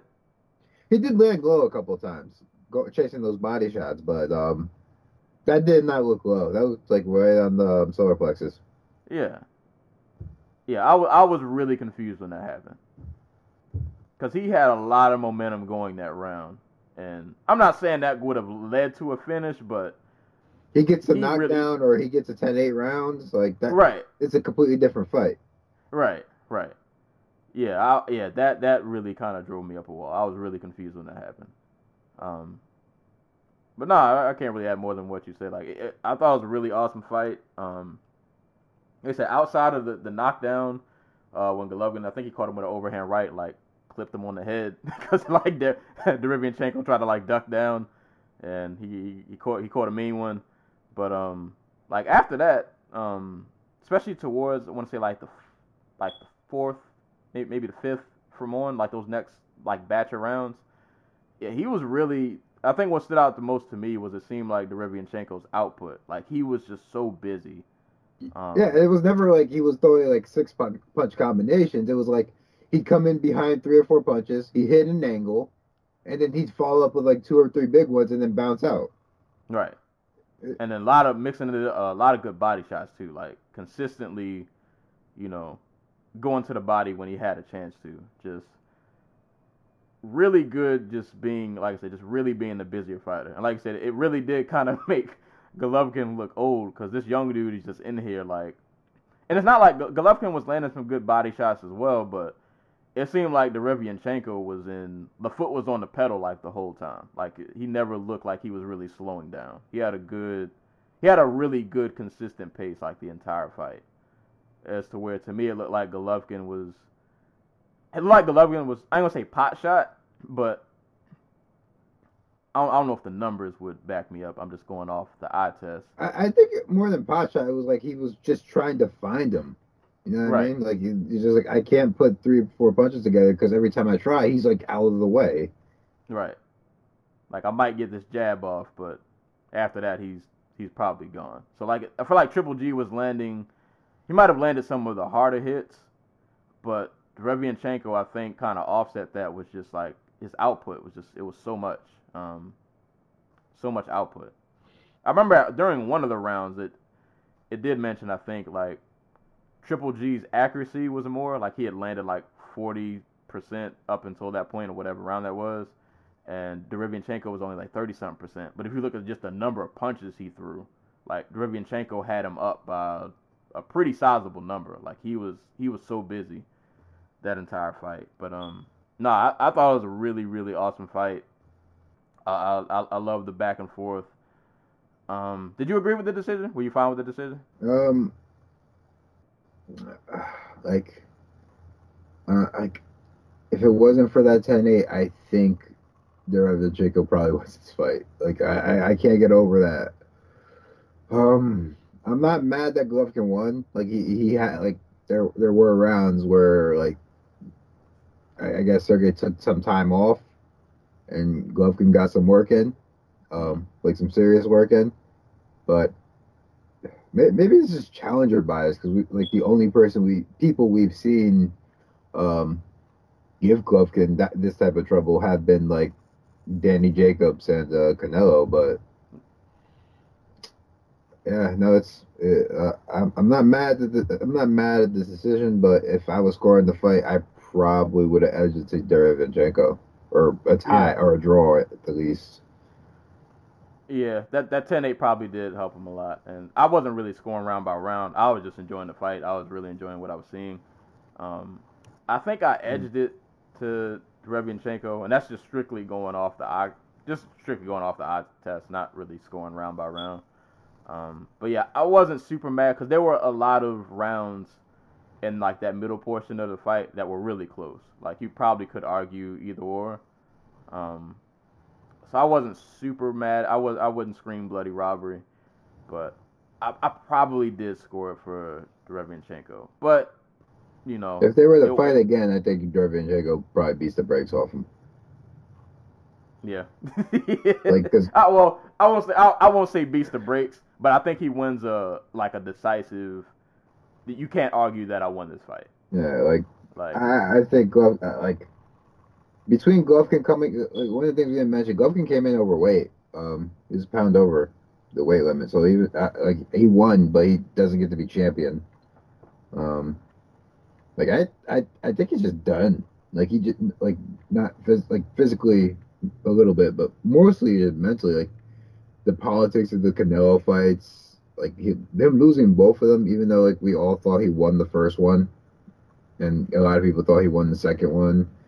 Um, signing with the zone, and then freaking Canelo's like, yeah, no, I'm not going to fight him again. I'm up two and zero on him. Um, getting stuck with like a really young, oh, not young, but a dangerous um, opponent who doesn't really have a name in Derevianchenko. Like, I, I think he is like, what am I even doing this for anymore if I don't have the Canelo fight? You know what I mean? yeah. I mean, he's what 30, He's 37. 37? Yeah, like and the style he fights at, he his career probably should have been over like five years ago. yeah. But he started late, so And you combine it like at, at 37, you're you're you're definitely heading to like that tail end of your career, and you're probably thinking a lot about like like you want the legacy fights now. Like you want the you, you need the fights that like really really matter. And that's no disrespect to Derevianchenko, but you gotta imagine like you really wanted this Canelo fight, uh, and maybe some other big names, and now it's like "Oh, I gotta fight these guys who these fights are probably doing a lot more for them than they are for me. right. I guess. Um, but hey, man, you still got to go in there and perform. And I mean, he got the win. Albeit you know some people may feel a kind of way, but no, it was a really awesome fight. And I think it's one of those fights that if even if you know one of those fights that where even when the loser lose, his stock probably goes up. Um, I think a lot more people will probably pay attention to Derevyanchenko and whoever his his next fight is. That was just that was a really good showing. Um, but no, awesome fight, man. If you have the zone or any other alternative means to go back and watch the card uh, to watch that fight, I would definitely encourage you to do so. It was a really good fight, lots of back and forth action. T- two two weeks in a row, I think, where at least for me, where fights like exceeded expectations. Uh, I would say, personally, for me at least. Yeah. Um, Um. so Hold up. Let me see what's what, what's on the cards for next week. Uh now, um, well, there's a rematch between Jessica McCaskill and Erica Farias, Mariana Juarez versus Carolina Duer, and yeah, nothing I think anybody but me would be interested in. well, either way, shout out to boxing, man. Two two, been a lot of good fights this year. I feel like it's been one of those years in boxing. I've probably had more fun this year than I can remember in recent memory. Yes. Like watching fights. Yeah, it's uh, it kind of sucks. 'cause Terrence Crawford's only fought once this year. Yeah. Uh, Like they, I, I, I get that they like they're just they struggle to find opponents for him, but like, dude, just put that dude on ESPN twice a year. Yeah. Keep his. at this, Oh. yeah, keep his name relevant. If it's got to be a highlight real fight, then whatever. It's just got to be a highlight Oh real fight. shit! I missed the fight for next week. Our uh, um Alex Alexander Usyk and our boy uh Oh yeah, the Mister Mister. the Cougar the trainer, Yeah. Florida man. K- uh, former K1 and Glory star Tyrone Spong. That's on the Hey. zone. That's on Yeah, the just covering that. yeah. Yeah, we covering that. Definitely covering that. Oh man. That's gonna So- be, oof. That's gonna be something because I'm I'm expecting Usyk to just beat the shit out of him because See- Usyk is legitimately one of the top five boxers on the planet. See, I I have to do my homework because I, I I haven't I can't remember if I've seen many of Usyk's fights before. So I'm, I have to do my homework. But I've seen other people echo that sentiment. So, so like Spong might be in some trouble. Like, um, Usyk's like basically how I compliment Tyson Fury is how I compliment Usyk in that like they they both like both of them like they move way more elegantly and gracefully than anybody their size has any business doing. Mm. All right. Shout out to Tyrone Spong. He should bring the cougar with him during like his walk. Man, Oh no, they, uh, I think they took the cougar back actually. That shit, did they take the cougar or what? Or did, was he like forced to give it back? I feel like one of the two. Either way, I'm pretty sure he can. Uh, yeah, he can't. He can't bring that down. But uh, yeah, that'll be fun to talk about. I, for- I, did, I did- forgot about that. But shout out to uh, Gennady Golovkin and uh, Derevianchenko. Really, uh, really good fight from both men. But uh, Golovkin got the win. Uh, scorecards were 114, 113, 115, 112, 115, 112. Um, and I guess I'll just read the undercard while I have it on in front of me. Israel uh, Madrimov defeated Alejandro Barrera, fifth round TKO, and Ivan Baranchyk defeated Gabriel Bracero via fourth round TKO. So, what? Oh, what? So I went on our boxing to see like what people were saying about the fight before we hopped off. Um, but someone put up a thread called uh, about examples of middle class or privileged boxers, and the guy was like, every big fighter seems to come from poverty, like Pacquiao, or has like a tough childhood, like Mayweather or Tyson, or you know, systematic oppression, like Muhammad Ali. And then the very first answer to the th- in the thread is, didn't Spence grow up in the suburbs? And someone immediately answered with, he had a dad and everything.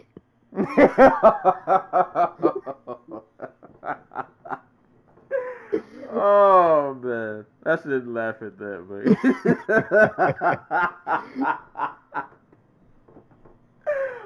oh man. Oh, shouldn't laugh at that, but that's funny. he had a dad and everything. oh man. But uh, that's all we got on the boxing front. Wait, whoa, whoa, whoa, whoa! I'm sorry. This, this thread is very enlightening because.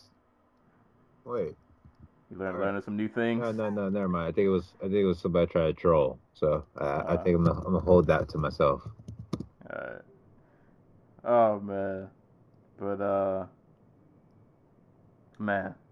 What a, that was funny. But that's all we got on the uh the boxing front. So we can go ahead and uh get to the main event of the evening, UFC 243, which went down in uh, Melbourne, Australia. Um, I don't have the numbers in front of me, but I'm pretty sure the gate was pretty big. Uh, they have something like 51,000 people there, something like that. Uh, might have been more than that actually. But um, Fifty-seven thousand six hundred something people, the largest Mm. crowd the UFC's ever got. Hey, shout out to Australia fans. Shout out to the Australia fans. I actually feel bad for them because you know they you, last time they went they put out like the little plastic chairs for everybody. For, for, I, I don't know if they did the same thing, but did you see the layout of the stadium? Yeah, the, yeah, like the the floor seats, those chairs look really uncomfortable. Well, that, I I, beyond that, like imagine being like five two, and sitting like thirty row like thirty rows into that those chair of white seats. Like you can't fucking see anything. yeah, yeah, you're not. You gotta look at the big screen because you are not. Yeah, you ain't seeing nothing. You are seeing absolutely nothing. I, I liked how it looked. Like I liked the whole like how the floor was white. Like I thought it looked like the aesthetic was good. But yeah, I could imagine being down there. Like if you're not in those first couple of rows, uh, you might be having a hard time uh, watching the action, seeing what's going on. But um, no, shout out to the Australian fans, man. Like I feel like no matter if their guy won or lost, they took everything in stride. I respect that. Even though I think their crowd got silenced a couple times, but it seemed like that was a crowd that was just, excuse me, they were just happy to be there. They were, they were just happy to be there. I respect it. But um, UFC Melbourne, UFC 243, uh, headline obviously middleweight title match.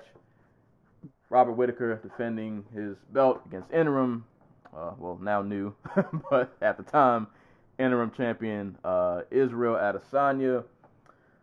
Um, man, oh man, um, mm, where to start? Where to start?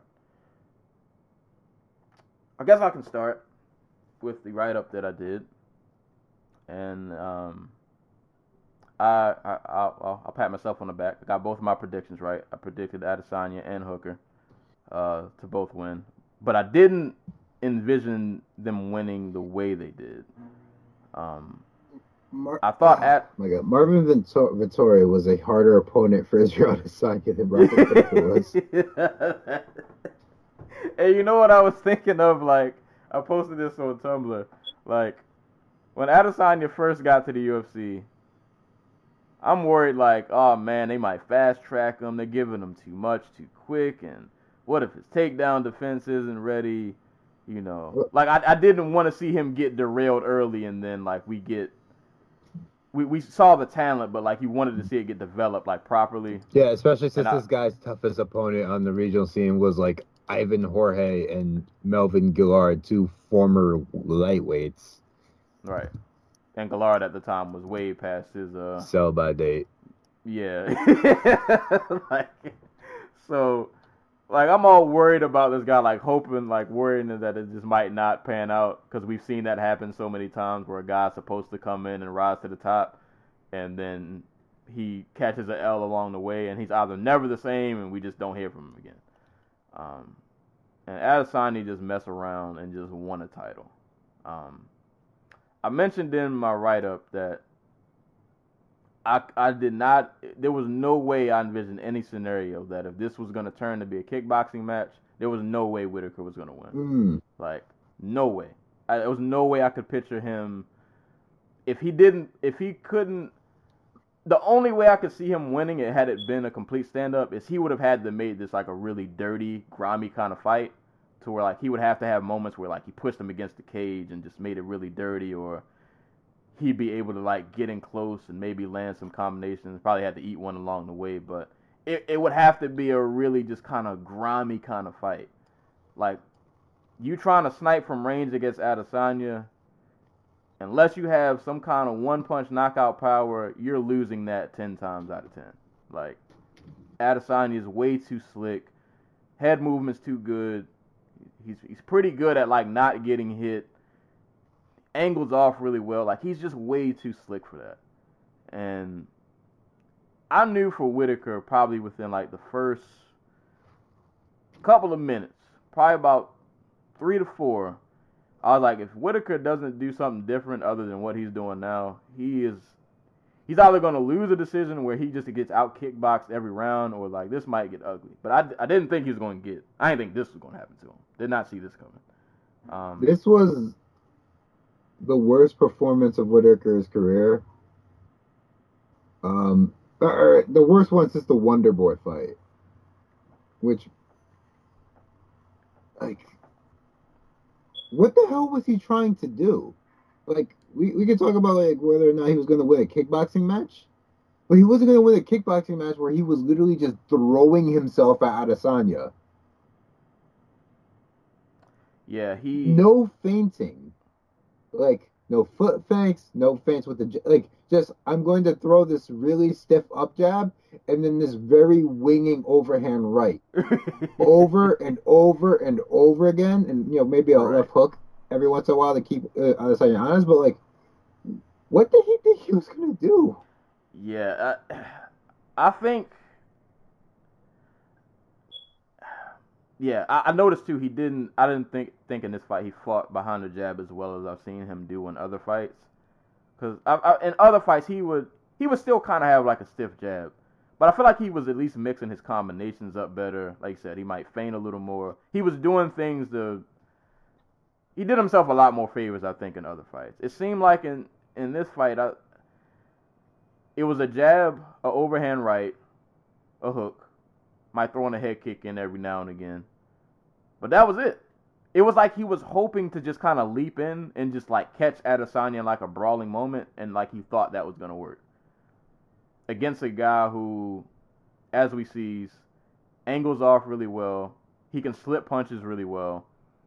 And apparently his counter hook game is like it's just out of this world. But like, Like- he, every time he threw that right hand, he threw himself like completely out of position, and I'm like, is it?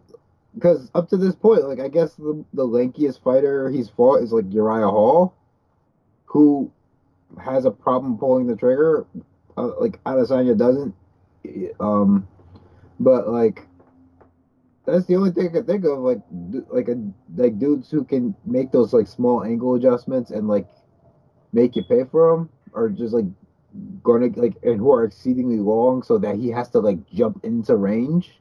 Right. Like that's what happened with Wonder Boy. That's what happened here. Like I'm just so baffled by like what the game plan was because like everything seemed like desperation.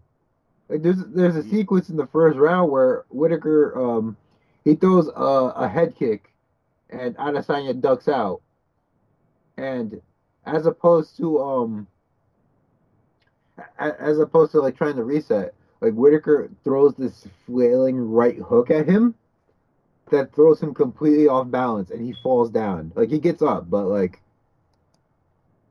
you know, a, a, a less um forgiving Adesanya maybe knocks him out in that moment. It's just like what was like what was the game plan here? it looked really sloppy. And I, I think probably because I went back and watched some of Whitaker's other fights. I think in other fights, even though I, I don't think in some of the other fights he was that sloppy, but I would even say I would I would go to say maybe against a Jacare and a, a Romero, he can somewhat kind of get away with doing stuff like that because they're not as other guys can't really do, or I, I don't know if they can or they, they just don't. Uh, They don't they don't can. have Israel Adesanya's counter game. Right. They don't have the counter game. They don't. They can't slip punches like he do. They don't angle off like he does. So Whitaker against other guys can kind of get away with you. I'ma just, I can hit you with this jab and then through this kind of just leaping right hook or leaping left hook, and I might actually catch you because you're you're not really like super defensively sound. You'll you'll stand there and give me a target to hit. Um, as to where Adesanya is not gonna, he's not gonna do. He's not giving you that. You got you have to earn every little inch you get with him. Like, and then we saw like like we said when you get in the pocket, dude will tag you and slip off ever so slightly, and then a hook is coming, and you're about to eat it. Um, and then even like while he's trading in the pocket, he doesn't. Adesanya doesn't like just stand straight up in the pocket and it's like, yo, we just gonna trade blows. Like Nice. he's in the pocket but still like angling off, still kind of slipping in and out. Um, I mean, I feel like that last the KO punch was kind of a culmination of what was happening in the fight. Like, Well, KO punch is the same freaking punch that freaking knocked Whitaker down in the first round. right, like of the first round, a hook, of course, at the very last second. A, a hook off of a very ugly uh, Whitaker overhand right right, that took him completely out of position. And he just like, and it wasn't even so much of like, uh, uh, like Whitaker does like look like his eyes glaze over a little bit when he gets hit, but like that's a balance thing. Your feet are like like they're both square, but Adesanya has like upper body control, like to the point like where like okay, I'm in a position to throw a punch, he's not. And he just throws like this really casual uppercut that throws Robert Whitaker all the way back. Mm. It's then- so. Like, it- like what- you said, like he was able to do this against um Yoel Romero because R- Romero was is not. If you throw at Romero, he there's a chance he may slip, but he's not going to slip and like be in a position to counter you back the same way that Israel Adesanya is. Right. And then in that, that second round, it seemed like because it uh, Adesanya didn't get too too busy in the first round. He kind of felt them out a lot, and then he you know obviously had the major knockdown at the end. That second round, I felt like he kind of just had everything figured out, and it was just like all systems go. Dude, well, look at the beginning of the round, Whitaker's having success. He's double jabbing. Like, that's the thing. When he was double, well, he was doubling up with the jab as opposed to like doing the jab and then coming with the overhand right. Like, he was finding success. He was getting uh, Adesanya to back up and like turn away and stuff. But like, there are also points where he just straight up just runs at him and then jabs. And it's just like, this isn't touch karate. You can't do that. Right. Dude is way too. he's way too elite of a striker, to where if you think that that's not gonna work, that is just not gonna. And if it works, it's not going to work more than like a couple times. Right. He's gonna he's gonna figure that out eventually. Uh, he, he's gonna find a way around it. And it was just the way Adesanya just like I said just angles off that hook counter game. Just that hook counter game is crazy. Like dude just like he stays in the pocket, but like he's not in the pocket. Like he can hit you, and I'm gonna just dip my chin out like right outside the hitbox a little bit. But this hook is still coming. You still finna get this hook. Like, I'm watching, I'm watching the fight now as we talk about it, and like he hits, uh, he hits Whitaker with that same counter, like five different times in the first two minutes of the round. Whitaker tries to throw that overhand right. He angles out, and it, just hits him. The only difference is like he's hitting him earlier in the combination. Like the the one that ended Whitaker, like Whitaker had thrown the punch and was just completely out of position to take a shot. Like here, he's kind of still has his feet, his head over his feet, and is still actually facing Adesanya. So like, he's able to take the brunt of the shot. Like, I'm And it's almost not fair because you you would think in those like moments when they're both throwing hooks like kind of in the pocket, because Adesanya is so good at just like angling off and just kind of slipping, like you think he's there to be hit, mhm. and like you throw and I'm gonna just back my head up like three inches to the left, and you're gonna completely miss, or you might hit me, but it might like roll off, like you're not gonna get the full brunt of whatever you're throwing. But when I catch you with this hook, I'm right on the money because you can't angle off like I can. Your head is still there to just get tagged. And but that that last hook caught him right on caught Whitaker right on the chin, man. Um, right in that knockout zone. Yeah, yeah. Um, this was like you can see, like you can see Adesanya building to the exchange because he's the one who initiates the final exchange in the fight, where he comes forward, gets stopped by uh Whitaker's jab. Like I just it just got to the end right here. Hold up. Like yeah, so he comes forward, drawing out the jab, gets Whitaker to throw the overhand right. Slip, like basically, I don't know if he slips it, if he parries it. Hold up. Uh, jab. No. So he uses his left hook, basically to get out of uh, to get Whitaker to throw the the right hand past his body. like it's kind of like a parry, and then counters with the right hook. That gets Whitaker standing up and gets him into that left hook. Wild. Whew. Mm. Mm-mm. And the fuck, the funny thing is like, Adesanya is in like no position to get him himself. That's what's so like. That's what's so unfair about it. Like, yeah, that is like you think you're about to catch him in like this brawling moment.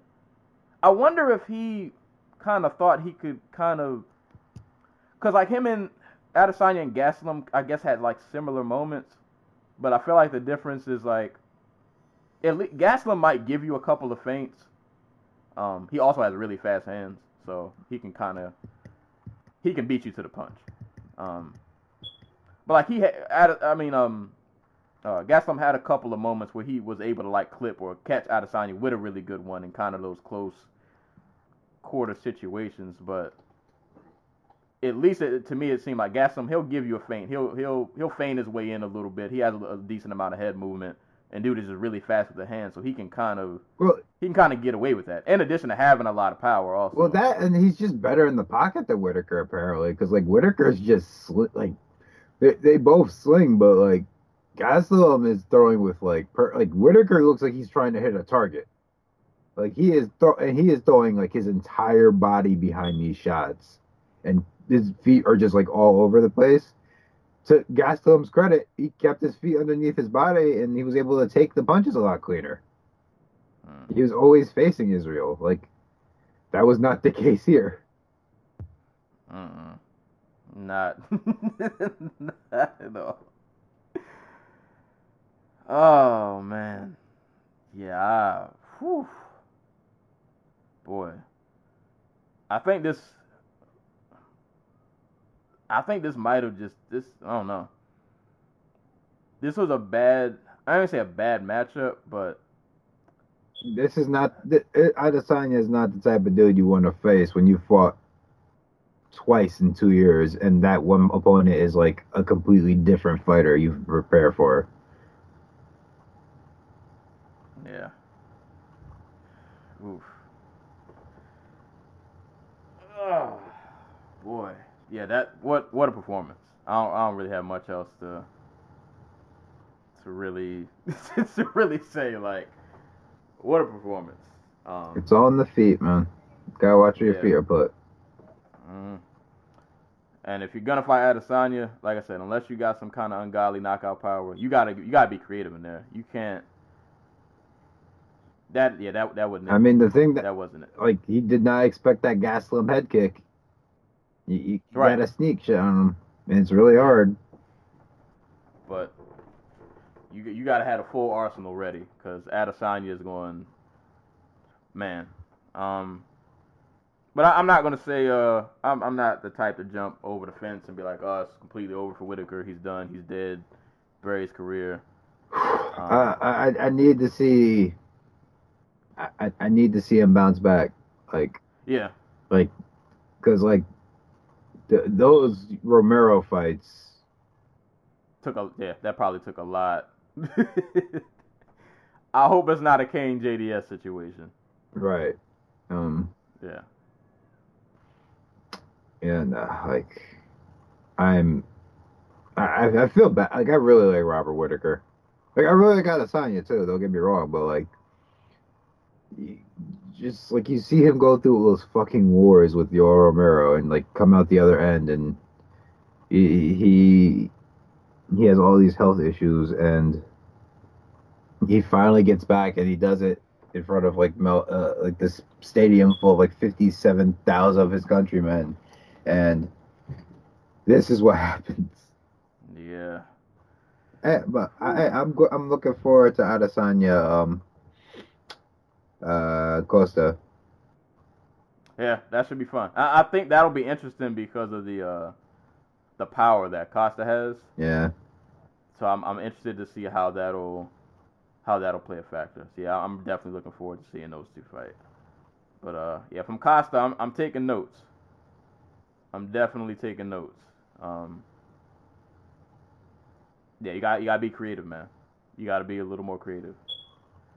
But we'll we'll see. Yeah, Adesanya versus Costa, that's gonna be amazing whenever it does happen. But congrats to Israel Adesanya, man. That that was a really great uh, championship winning performance. It it don't get much better than that. It does not get much better than that. And the whole entrance he had going on, like it was a show. Like that that that whole fight, everything leading up to it and afterwards was just a show. And to have it end like that was just that's a picture perfect ending for him. It, it does not get much better. I got like I really I really appreciate um Adesanya as like a personality. Like I, I think he talks too much. Um, just because like not because like I think he talks too much and like oh you know be humble or whatever, but like more in the aspect of like not everything he says is a home run. Yeah, it, it, it gets, he was definitely corny. yeah. His post fight, he was he he threw too many hooks. He was trying to yeah, Yeah. you know. But, he, but, yeah. like, uh, like I, like he, he looks like he's having fun out there, and like his trash talk never goes beyond like I'm going to beat the shit out of my opponent. Um, Yeah, he seems like somebody who genuinely does enjoy like what he what he does, yeah, what he does. He's like a big he's like a big kid. He he really loves just fighting. yeah, Like, and I appreciate that over what we've gotten in the past, where like, um, fuck it, like a Colby Covington or like what Conor McGregor eventually morphed himself into. right. or even though he was coming up, because like Conor McGregor's whole strategy was just like to fucking diss the accomplishments of literally everybody he fought. Like Adesanya's like, no, I just go out here and beat the shit out of you. I don't care who you are. Right. hey man, Yeah, he been doing it so far. I, I don't get the hate. I'm just saying. Amazing man. Like we always talk about kickboxers coming in and trying to make the MMA transition, and this guy just went all the way to the top. hmm Most successful All- since, like, well, I was gonna say, uh, I guess Reem, but that's that feels wrong because Reem was an MMA fighter who got good at kickboxing. Um, oh, Cro Cop, Mark Hunt, Maybe. one or the other. Yeah, probably one of them. Yeah, he's yeah, he's ahead of that uh that class of guys. So, props to Israel Adesanya, man, amazing performance. Um, but looking forward to seeing Robert Whitaker again. I'm, I'm definitely want to see the the rebound fight and how he looks, uh, what he's able to pull from this fight and make adjustments to in this next one. But what a main event! I'd like to see him fight, um, because we've only seen him fight Hall, Brunson, Jacare, and um, Romero. Like, I, I'd like to see him against um, either the winner or loser Gastelum Till, yeah, I, I wouldn't be mad at that. because I, I figure uh, Gastelum will either fight um, or yeah, I, well, I think Gastelum's gonna win that fucking fight. Um, I, I think if they can, if Adesanya gets past uh, Costa, they're gonna do Gastelum Adesanya too, because that first fight, you put that you put that shit on like UFC um, unfiltered or wherever the hell it's called on ESPN one or two, like you're gonna get people clamoring for a rematch. Real quick before we go off this fight, that now that you brought that up, I, I rewatched that fight the other day, and this has never happened to me before. I swear I almost got emotional watching that fifth round. I felt I felt something watching that fifth round of that fight. I don't know what it was, but something that fifth round like really got to It was a special, special fight. Yeah, that fifth round, I've never felt that before. Yeah. I was low key emotional watching that last round of that fight. I, I think last year I, I we we struggled a little bit finding like a fight of the year. Like what what did we end up voting on for fight of the year last year? Was it um because we had like Ro- Rodriguez versus uh what's his face on there um Jan- uh, Korean Zombie. I think we all had different answers. Uh, well, we all had different answers because we all agreed that we had to pick different fights. Yeah, Uh, yeah. Th- this this year, I don't. Yeah. Th- this year has Uh, been there, there have been some great ones. Um, we had two for the candidates on the same freaking card in Holloway Poirier and uh, Adesanya Gastelum. Hold up, I have to. I have to go back. and I actually have been thinking about our awards this year. It's uh, Right. not too far out. Uh, well, I know. Well, out. just for the record, like awards for this year, Adesanya's Fighter of the Year. yeah. Spoilers, Yeah. like he, he, he can't not be. yeah. Um, Yeah. This is killing me. What did we have as fight of the year last year? Uh, that was twenty. See, I got my years mixed up. I remember the one year Tay got mad at me because I did the tension and uh, he was supposed to fight in the cornfield. I, I did tension and I was supposed to. I, I did tension and Rod Tay. I can't remember if that was last year or the year before. Oh man, I I don't remember what I what I have for fight the year last year. Um, you keep looking that up. I'll uh, well, uh, it's gone. Um, 2018. and we'll move on. Yeah.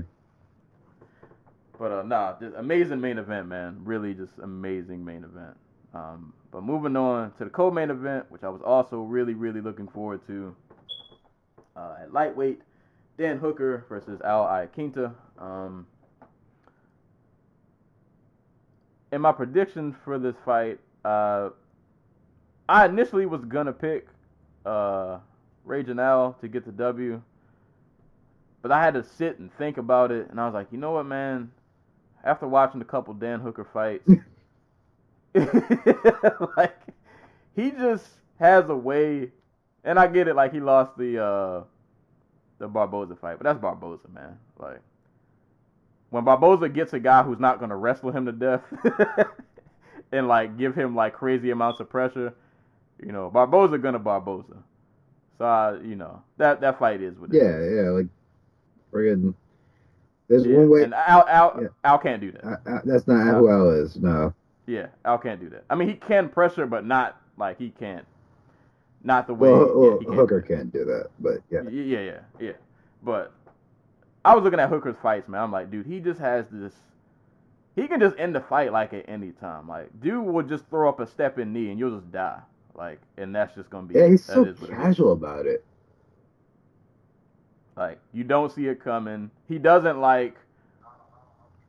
Yeah, like yeah, really, it's really casual. You really don't see it coming. It's just like one minute y'all are trading, or you just might be like circling around on the outside, and the next minute his knee is in your chin and you're you're gone. He just has this like instant like I'm a in the fight kind of power, and I was like, I don't know, man, he might get out out of here. Um, he might get out out of here. I was like envisioning Al just gonna walk into something. But um, nah, man, great. One of probably one of Hooker's better performances of his career. Um, Al just really couldn't get inside all that all that often. Um, and Hooker Hooker tore Al's leg to shreds with uh leg kicks. Had that man switching, had that man switching stances for like the entire second half of the fight. Ironically, I- that the, the from Southpaw is where he had his most success. Right. like he landed a couple of good uh, right hands. And that was the one thing about Hooker. Um, the one chance I did give Iaquinta is that I thought Hooker would be susceptible to an overhand right because he keeps his hands low. And I was like, man, I could see I- just kind of rushing in. He might land a hard overhand right. And it might not knock Hooker out, but that could be like the beginning of the end. Like maybe he'll flurry him or something after that. I like the one kind of opportunity I gave him. Um, but nah, man, Hooker. Outside of the few moments that Al had, like you said, when he did switch southpaw, Hooker just killed Al with leg kicks. Um, fought behind his jab, I think, a lot better than he's done in some of his previous fights. And I'll give Al credit, like he was trying to mix it up. He was going for takedowns because the stand up wasn't going too well, and he could he couldn't do anything with Hooker. Yeah.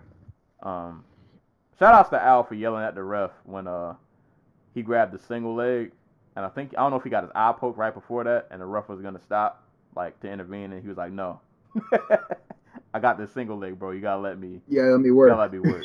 yeah, didn't amount to nothing, but I pre I appreciate it. I mean, it amounted to him getting mounted because yeah, Hooker immediately like got his hips down and just freaking flattened him out. yeah, But uh, I, I remember I, I well I listened to the podcast and I remember the fight of the year we chose well I chose anyway was uh Whitaker Gas uh, Whitaker Romero too. mm, I think I was the outlier. Yeah, that's why Tate wanted to fight me in the cornfield. I get it. but I get it. I mean, I feel like last year was light on options. This year, like we have like three really solid options, and Yeah. one of them again involves Ro- Yoel Romero. Right. He's everywhere. He's everywhere. But um, but- yeah, no, go ahead. Uh, finish, finish. Sorry. yeah, yeah, no, Hooker like Al just Al lost like every facet of this fight. Like got battered on the feet with leg kicks, ate ate a jab. He got rocked with a um, I think I was I remember if that was right hook. Uh, I can't remember what round that uh, Hooker dropped him. Um, but like he tries to mix it up, tries to go to the ground. Normally ends with his head getting stuffed to the ground. I think he got his back taken one time, got mounted like and Al just could not get inside well. Didn't really have like great footwork. Couldn't like weave his way in or feign his way in. Uh, Hooker really, Hooker just pieced him up. Like he really just pieced him up for three rounds. Good jab, good leg kick, um, great stellar takedown defense. Just he really just kind of shut Al down. By the third round, Al's face is all like busted open, and like you said, Al had a few moments of success uh, when he s- was forced to switch to southpaw because his leg was just hanging on by a thread. But like outside of those few moments, man, Hooker really just kind of went to town on him. Um, I was honestly surprised he didn't get a finish, but you know, props to Al, dude. It's just tough for no reason. Um, no, just great performance from Hooker, man. That was a really, really good performance from him.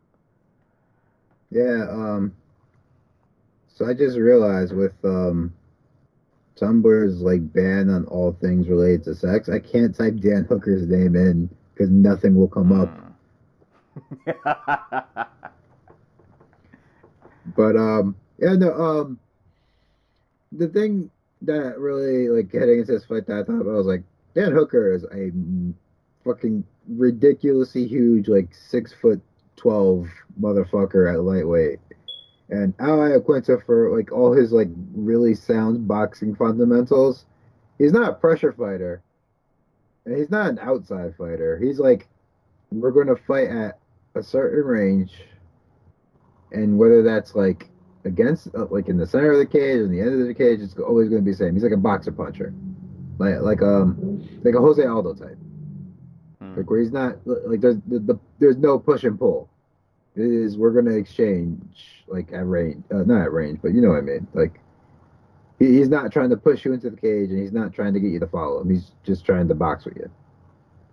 Um, and my thought process was, Dan Hooker is amazing at like keeping range and punishing people for trying to get inside.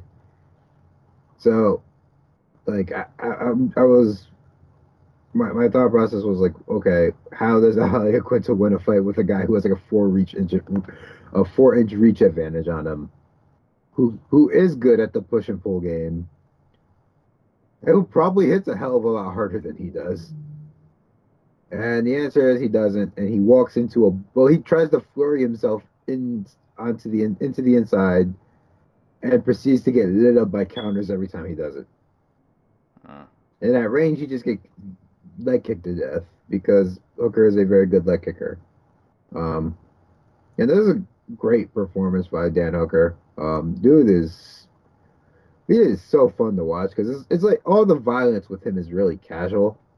There, there's no wind up. There is no like, like there's no urgency, but it's not like it's not like a a Pat Curran situation where like Pat Curran has no urgency, so he loses fights. It's like I'm going to when I touch you, it's going to hurt. So like I, I don't have to like stress about it.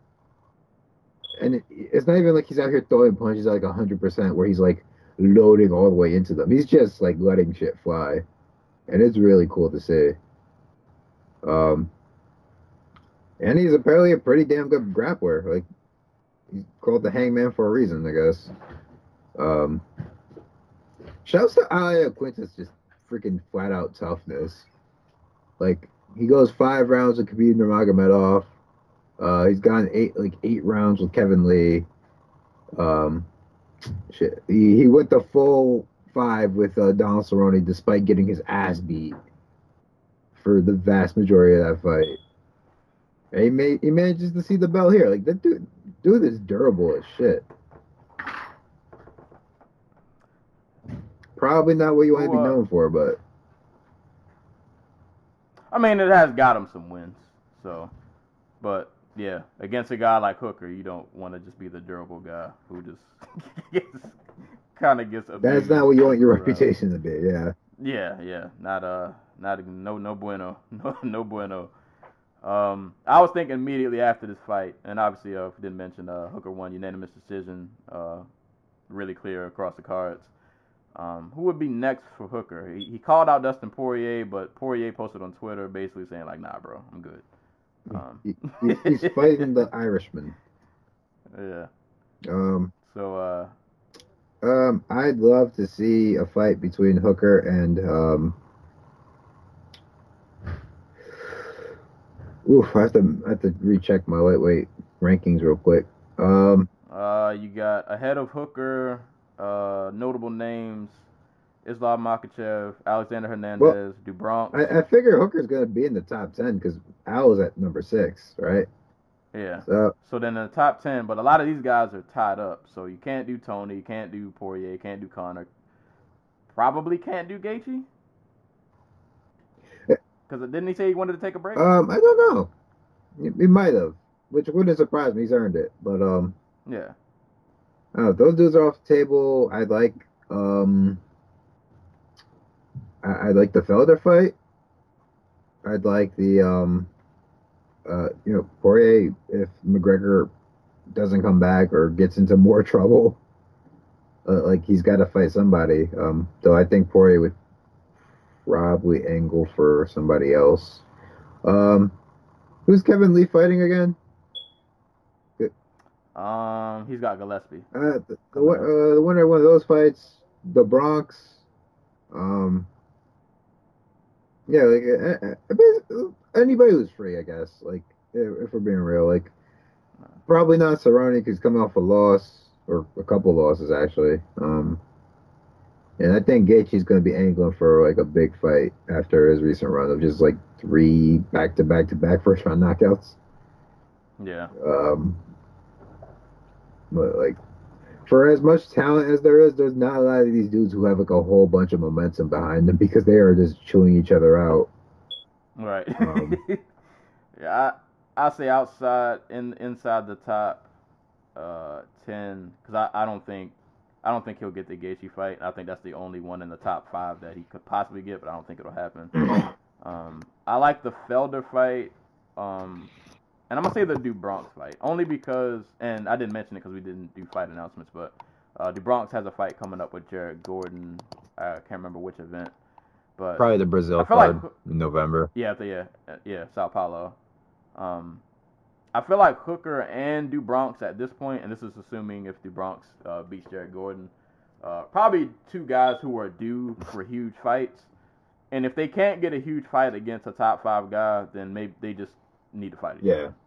Um, like it's kind of getting to that point. Um, like if, if Hooker can't, if, if Hooker doesn't, if there's no Hooker Felder, I want Hooker do Bronx. So these are two guys who deserve top fights, who, you know, can't really seem to to get them. And at this point, just let them scrap it out with each other. And I, I don't know what Pettis is doing next. Um, but that's a that's a possibility, I guess. If he wants like a big name opponent. Yeah, you could do that. Um, Did um did do Bronx fight Pettis? That was a fight, right? Didn't yeah, it happened at featherweight, Okay. and uh, Pettis just uh, Pettis subbed him by guillotine, I think. We'll see. There, there. uh, I think there are some good options. Probably not the biggest names I think he wants, but I like the I like the Felder and do Bronx if do Bronx uh, wins his next fight. But we'll see. But not great, great performance from Dan Hooker, man. Um, dude, dude is out here, just casually beating people up. Seems like a nice guy, but he'll like kill you. like, dude will just flick his arm out, and you'll just like dive a, a right, and it's over. Um, but nah, great, great win for Dan Hooker. Moving on to heavyweight. Mm. Sergey Spivak versus Tai Tuivasa. Tai Tuivasa, man, like no type of. He got taken down like six times Yeah, th- on this, six attempts. this, this fight was kind of it was kind of hard to watch. Um, hmm. Yeah, like Tuivasa started off great. He had a really hard leg kick to start the fight. Dropped Spivak. After that, I mean, he landed a couple good shots on the feet. He, he caught Spivak up against the cage a couple times, but Spivak just kept catching Tuivasa's kick and just dumping him to the ground. And not only that, he caught his kick, dumped him to the ground. He gave him the judo throw like two times. like, and then the, the last sequence right before he, um, I think he shot for a double, had his hands uh, clasped behind uh, Tuivasa and just dumped him, and just proceeded to beat the crap out of him until he got the arm triangle choke. But um, Tuivasa should have won this. I think. Like on paper, I feel like like this should have. I ain't gonna say it was a gimme fight, but This was a fight that he was supposed to win. yeah, they put you in front of your hometown against a guy that I'm pretty sure they thought you could beat. And I think most people would have thought, in general, if you would have asked them, they would have thought you could beat. You get taken down six times in seven minutes. Like, come on. Again, that's like time. Like, excuse me. Uh, yeah, I, I, I don't like. I've never been super high on Tai Tuivasa, but even I thought he was better than that. Yeah, and again, I got to give Spivak credit because he he took the fight to where he knew he was better, and like he was just he kept going to that well. Like he just kept getting takedowns over and over, and just he kept putting himself in the best you know situation to win. I went into a hostile crowd against a guy that everybody loves there. Like I said, th- this was definitely a match that I'm pretty sure everybody thought that Spivak was gonna lose, and he went in and was like, "Nah, catch you with this judo throw, toss you on your head, put you in a little brother headlock." I'm gonna catch you with this judo Um, throw four times. Right. Like, yeah, that, and like I know Tuivasa is only like 26, but I feel like we're not seeing like the improvements. Yeah, and it's it's starting to you're starting to hit that point now where you're kind of starting to worry. Like I don't know if it's the gym, I don't know what, I don't know what's going on, but yeah, if you can't beat Spivak, this uh, mm, I don't know. That's that's three in that's three in a row, right? Three losses. Yeah. Yeah, that's not uh, not good, not good. No bueno, no bueno. Um, yeah, good good on Spivak, man. I can't really take away from anything he did. Like you said, when you when you have a hundred percent takedown rate, like that's a fight you're probably gonna win. Um, And like I said, he mounted Tuivasa, busted his face open, elbowed him a couple good times, landed some really good ground and pound, and then just sunk in that arm triangle choke. And Tuivasa was out cold. Um, I didn't think he was to get it because they were so close to the cage, but got it to work. Well, it helps when Tuivasa is literally moving oh as far away from the cage as humanly possible in that situation. Like he's literally like trying to turn away from the cage, and it's just like, what are you like? That's not how you get out of the submission. Like that's the thing that kills me. He really looked like he didn't have any idea what to do in that position. Like he knew what to do when Spivak went for the scarf hold, but I think that was just natural instinct. I, I, don't think that was like a trained response. He's like, oh, his back is open. I'll try going that way. Yeah. Uh, Uh, yeah. Uh, disappointing performance from Tuivasa. Surprising, but um, you know, whatever from uh Spivak. Yeah. It. Maybe maybe next time don't go for the scarf holds. Just just, just try to engage on the ground. Cause he got up like five times. Yeah. I, I don't know. Well, whatever you do, that ain't it. that. That uh. That ain't it. But. Is what it is. Sergey Sergey Spivak went in there, handled business, got the uh, arm triangle choke in the second round. So congrats to him. Moving on to a fight that we won't really spend too much time on because you didn't watch it and I watched it, but I don't really have any feelings towards it.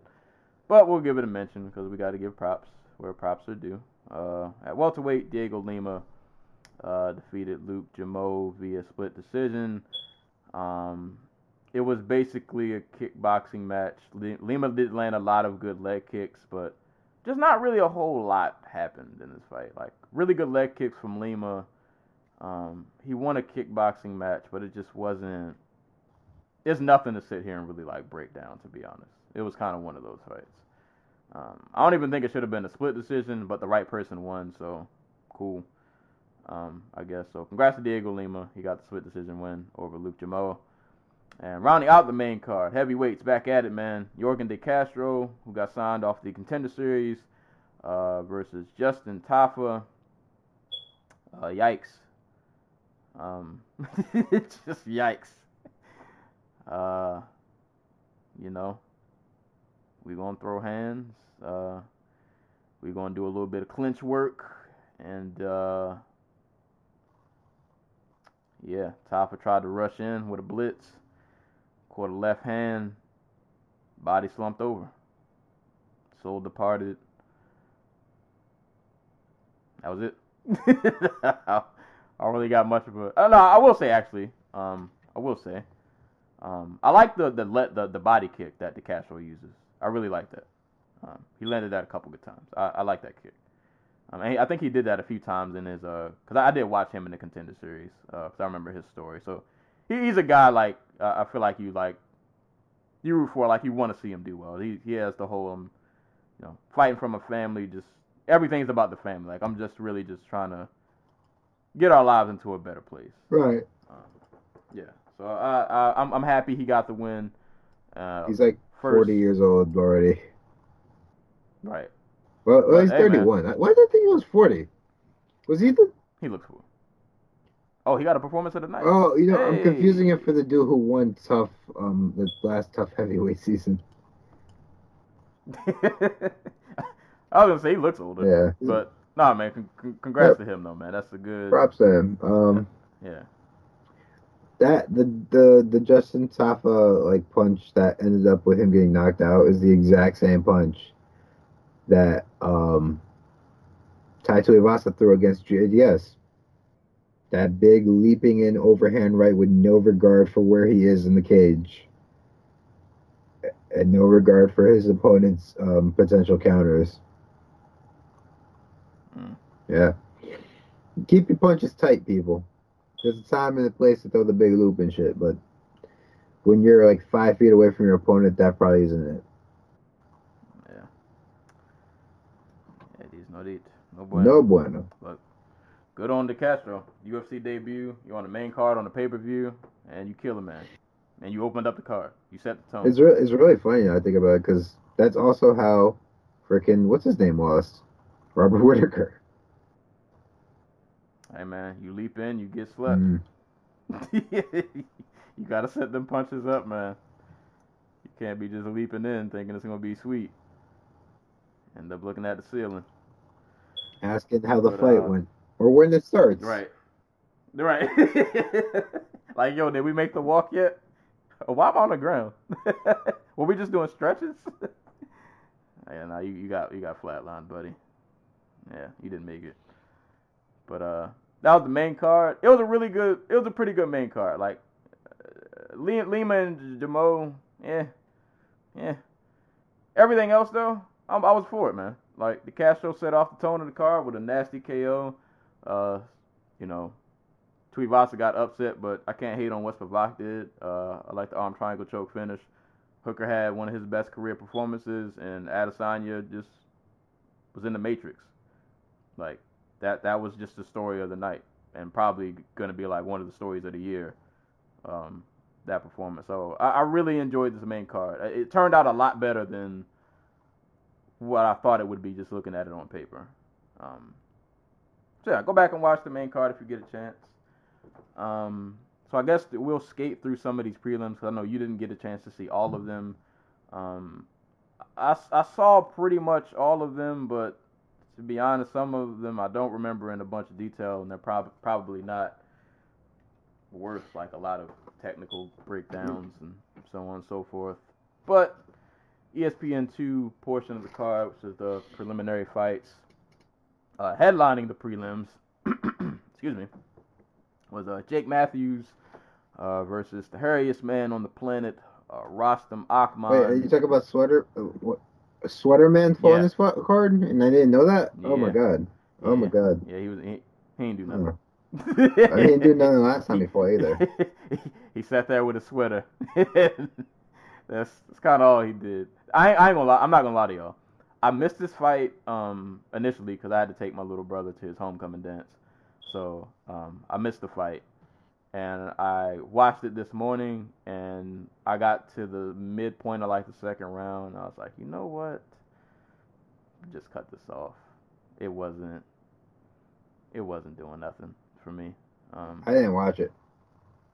you, I don't think we missed much, to be honest. And anybody can correct us if we're wrong. I don't think uh, our life would have been any different had we watched Jake Matthews versus Rostem Akman.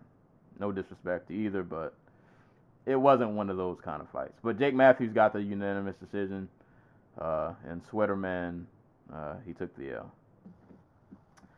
Uh, next fight, which to be honest I watched and I don't remember at all at welterweight, uh, Callan Potter uh, versus Maki Pitolo. I think this was Potter's first win in the UFC. I want to say. Uh, so congrats to that. Uh, he got the unanimous decision win, but I can't tell you how the fight went 'cause I didn't. Same. There we go. Keep on rolling. Moving down at lightweight, a fight I was looking forward to. This is one of the few fights on the prelims that I had circled. Uh, Brad Riddell versus Jamie Mullarkey. Um, Brad Riddell is a former kickboxer. Um, he holds wins over John Wayne Parr. Um, I researched him a little bit before this card, and I'm always just interested to see how like kickboxers do when they transition to MMA. Um, he had prior MMA experience to this uh, fight, but I hadn't watched any of his MMA fights, so I didn't really know. I wasn't sure what I was getting into. Just I knew from the, the kickboxing highlights I saw that dude was a pretty good striker, so I just wanted to see how his skills would translate. And he's he's pretty solid. Um, this was a really violent fight.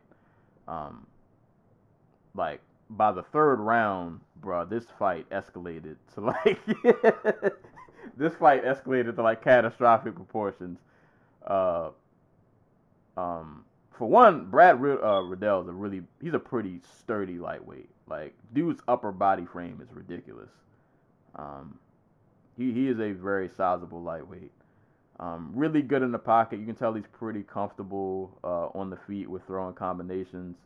Um, but really had a pretty decent overall MMA game. Like there were a couple times where he did get taken down. Um, he had some pretty good scrambles to get himself out of situations.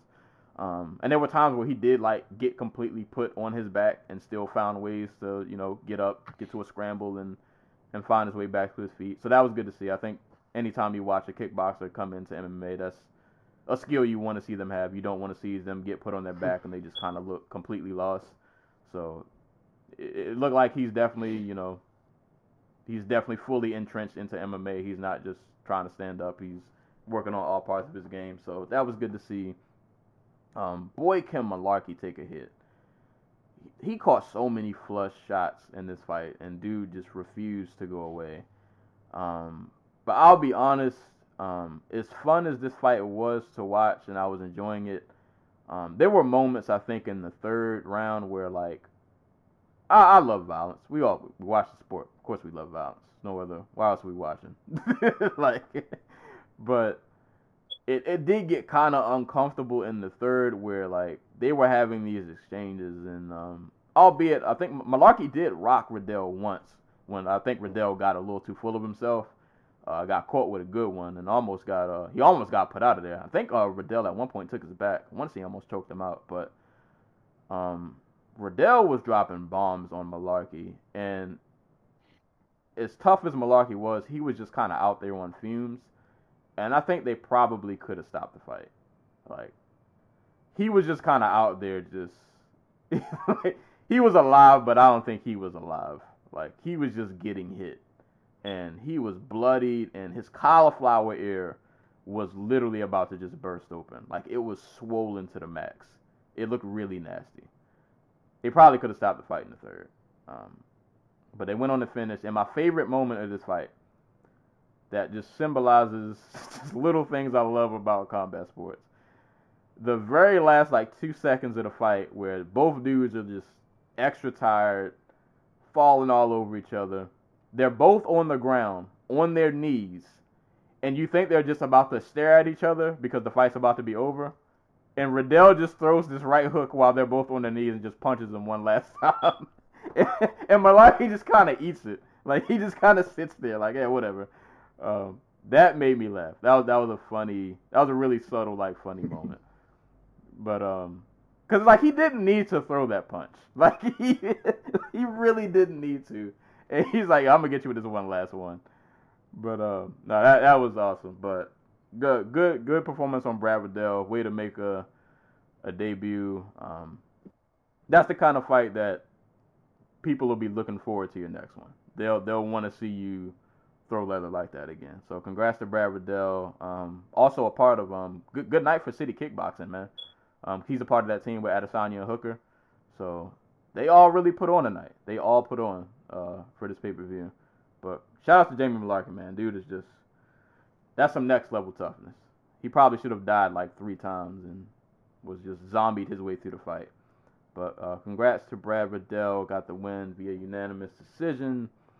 Uh, moving on to women's featherweight, uh, Megan Anderson versus Zarah Fairn dos Santos. Did you get a chance to see this one? Uh, yes.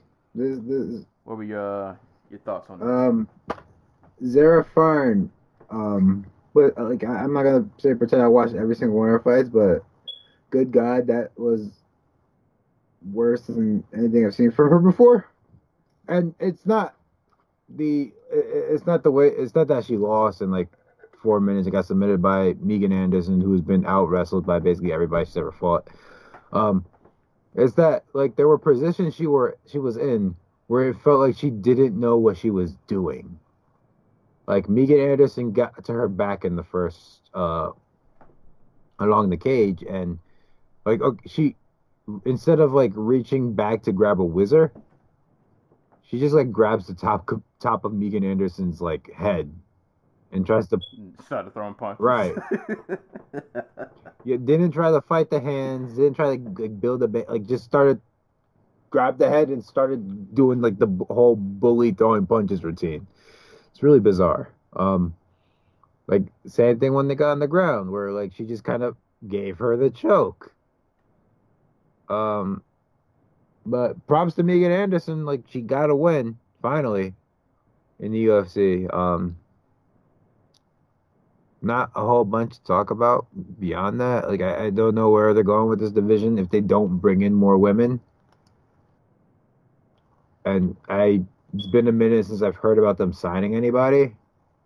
Um, I I I, I don't know. Like, is, is Pam Sorenson going to be in the UFC soon, or is um, what's her name? Like, are they bringing in Leslie Smith? Well, no, Leslie Smith uh, no, uh, is in Nah, Bellator, but I confused her with Caitlin Young. My bad. Like, are they gonna bring in Caitlin Young? Um, are they gonna bring? Are, they, are like, I guess there's Leah Letson, but like most of these other women are tied up in Bellator right now, and Malar- Maleki is in like the one woman, one of the few women they signed in for this division. I think she fought at like bantamweight, didn't she? Yeah, she fought at bantamweight in her debut, so like even she didn't want to stick around at 145. So, I, I I'm curious as to what they're gonna do moving forward. yeah, that that division is uh Lacking. Question mark, question mark asterisk, unknown. Like, yeah, a lot. Yeah, yeah. I mean, if they if they ever want to get it right, just tell them to call me, and you know I, I'll work for money.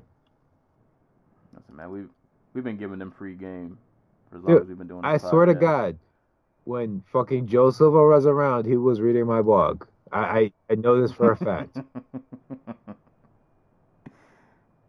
hey man, pay up. Pay up for these services that you guys uh have been stealing. exactly. So you're you're ghostwriting cards. Oh God. Mm. Mm. Ghostwriting cards. Well, congrats to Megan Anderson. I was happy she did get a win. Um, yeah, I don't really have much else to to add, but no, I'm, I'm happy she did get a win and in front of her uh, her home crowd. So uh, shout out to Megan Anderson with the uh, triangle choke in round one, and then the UFC Fight Pass prelims. Uh, we had Ji Yeon Kim versus Nadia Kassem.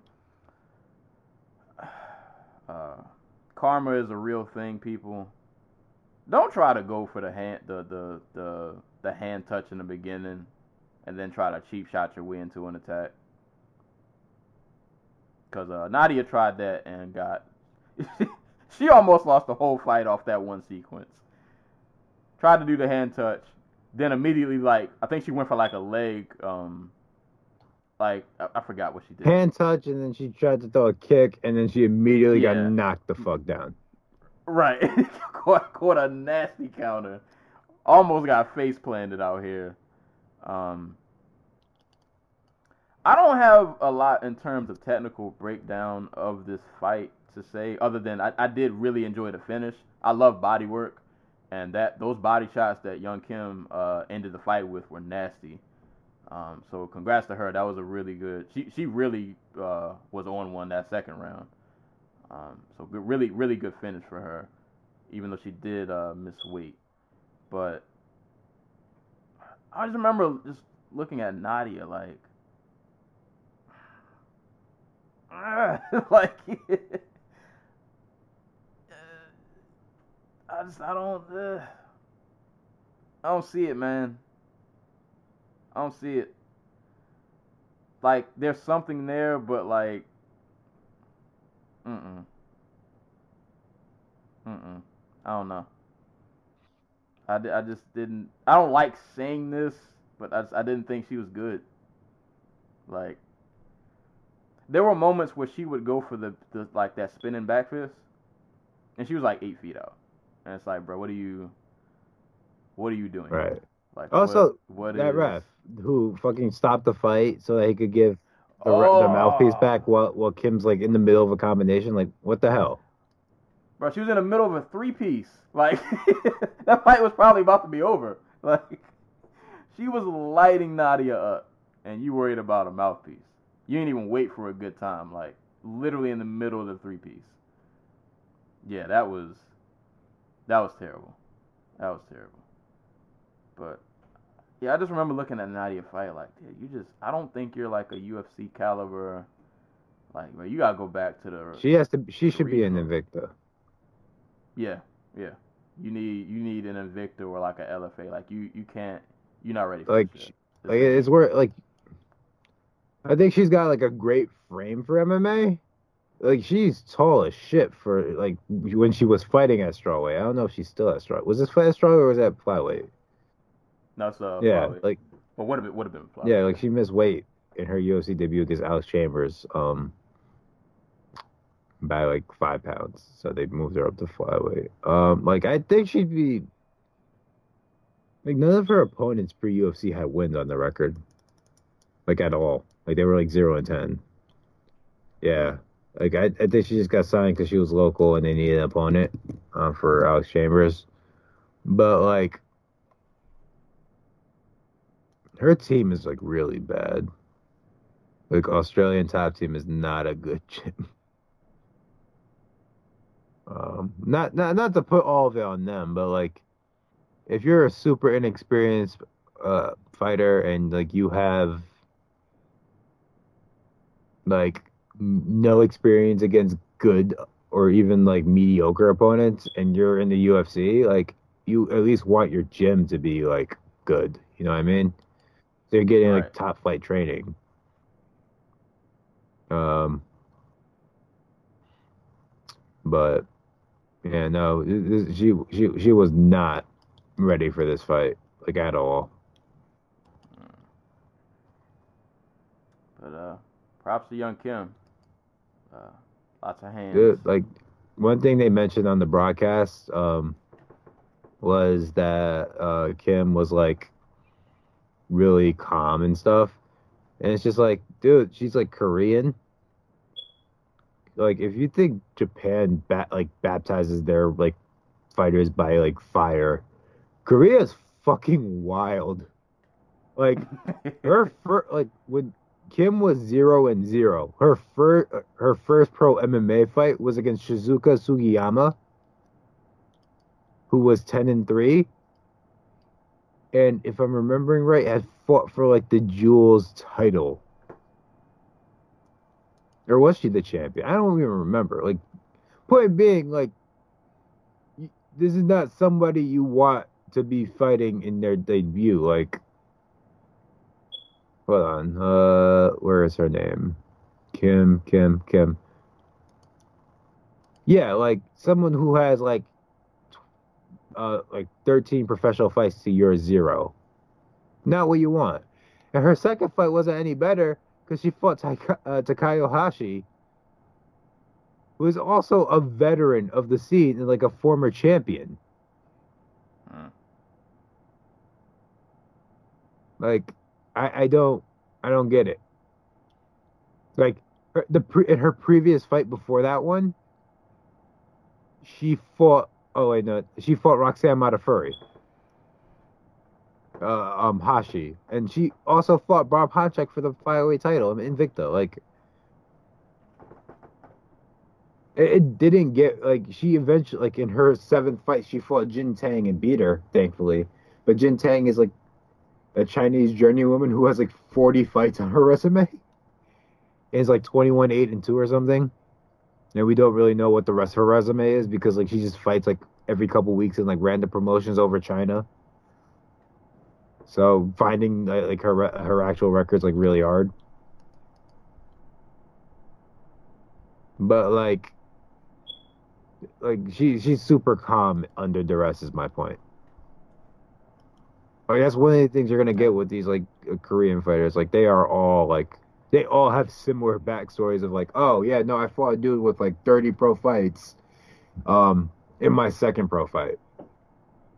She had that gay guard face. she was landing three pieces, but the look on her face was like, you know, I probably something better I could be doing right now. but hey, man, Hey, nah, she she put she put hands. it's important to get these finishes when they are when they show up when you're in the women's division because they don't show up that often. Mm. And like she gave what's her face um, Anto- uh, Antonina Shevchenko like a tough ass fight. Mhm. Mm, She, she'll Yeah. build a name for herself yet. keep that body work up. Keep them three pieces going. Hopefully, the next referee doesn't interrupt uh, what you got going on. But she got the finish nonetheless. So Ji Yeon Kim uh, won via TKO second round. And the last fight on the card, uh, Khalid Taha versus Bruno Silva. I watched this fight and I like remember enjoying it, but I don't remember like what happened. It was the very, very first fight on the card. I don't know. Do you remember this one? Um, the Silva fight. Yeah. I remember Silva kicking um Taha twice in the in the nuts Yeah, in the first like three minutes of the fight, and then I was like, yeah, that's a, definitely a dude who trains with Henry Cejudo. yeah, that was a thing that But uh, I remember him getting beat up on the feet before just getting big brothers on the ground and submitted in the third or something. Yeah, got an arm triangle choked in the third. Yeah, I remember like uh, uh, Kyler looked really solid. I just don't remember like it was a good fight. I just don't remember it in detail because it was the very very first fight on Right. the card. Uh, I didn't get a chance to rewatch Uh, that one. what I remember thinking is like Taha reminds me like a bunch of these like big, strong, like fa- fast switch, like big muscle guys, and that he throws like a lot of big punches without setup, and that works for someone like Bruno Silva, who's obviously not very comfortable striking. Um, like there was a lot of circling on the outside, there, uh, like that that went nowhere. Hmm. Um, that that was basically just I don't want to exchange with you right now. Um, I, I have to like I, I'm not comfortable doing that. Um, and it it works against the, the, the Silvas of the division. And and when you land, because you're a big, strong, fast dude, but like, I'm kind of curious what happens when people make a miss.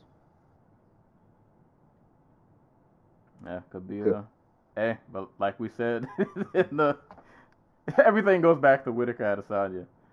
There's certain people you can get away with it. Yeah, like what Until, until you run into the wrong Like- guy. it reminds me a little bit of Ilir Latifi. Like all those guys remind me of Ilir Latifi. To be honest with you, Why did Volkan beat him up so bad? Volkan's actually a good. Volkan Oezdemir is actually a good boxer. Why did Volkan punch that man's face off? He he beat him up to heavyweight. God, that was yikes. But that was UFC 243. Um, it was a pretty solid night. Like on paper, outside of the main event and the co-main event, and literally a handful of other fights, uh, I was really just kind of eh on this card. Just considering it was a pay-per-view. Had this been a fight night, I think I'd have been cool with it. But for a pay-per-view, um, I expected like a little bit more on paper. But Yeah. in terms of just what actually happened, um, it was a pretty solid card. Not not the best card. Um, mean, it was a two fight card. right. They, the UFC Yeah. sold out the entire venue off the strength of Adesanya Whittaker, and then was like, "Fuck it."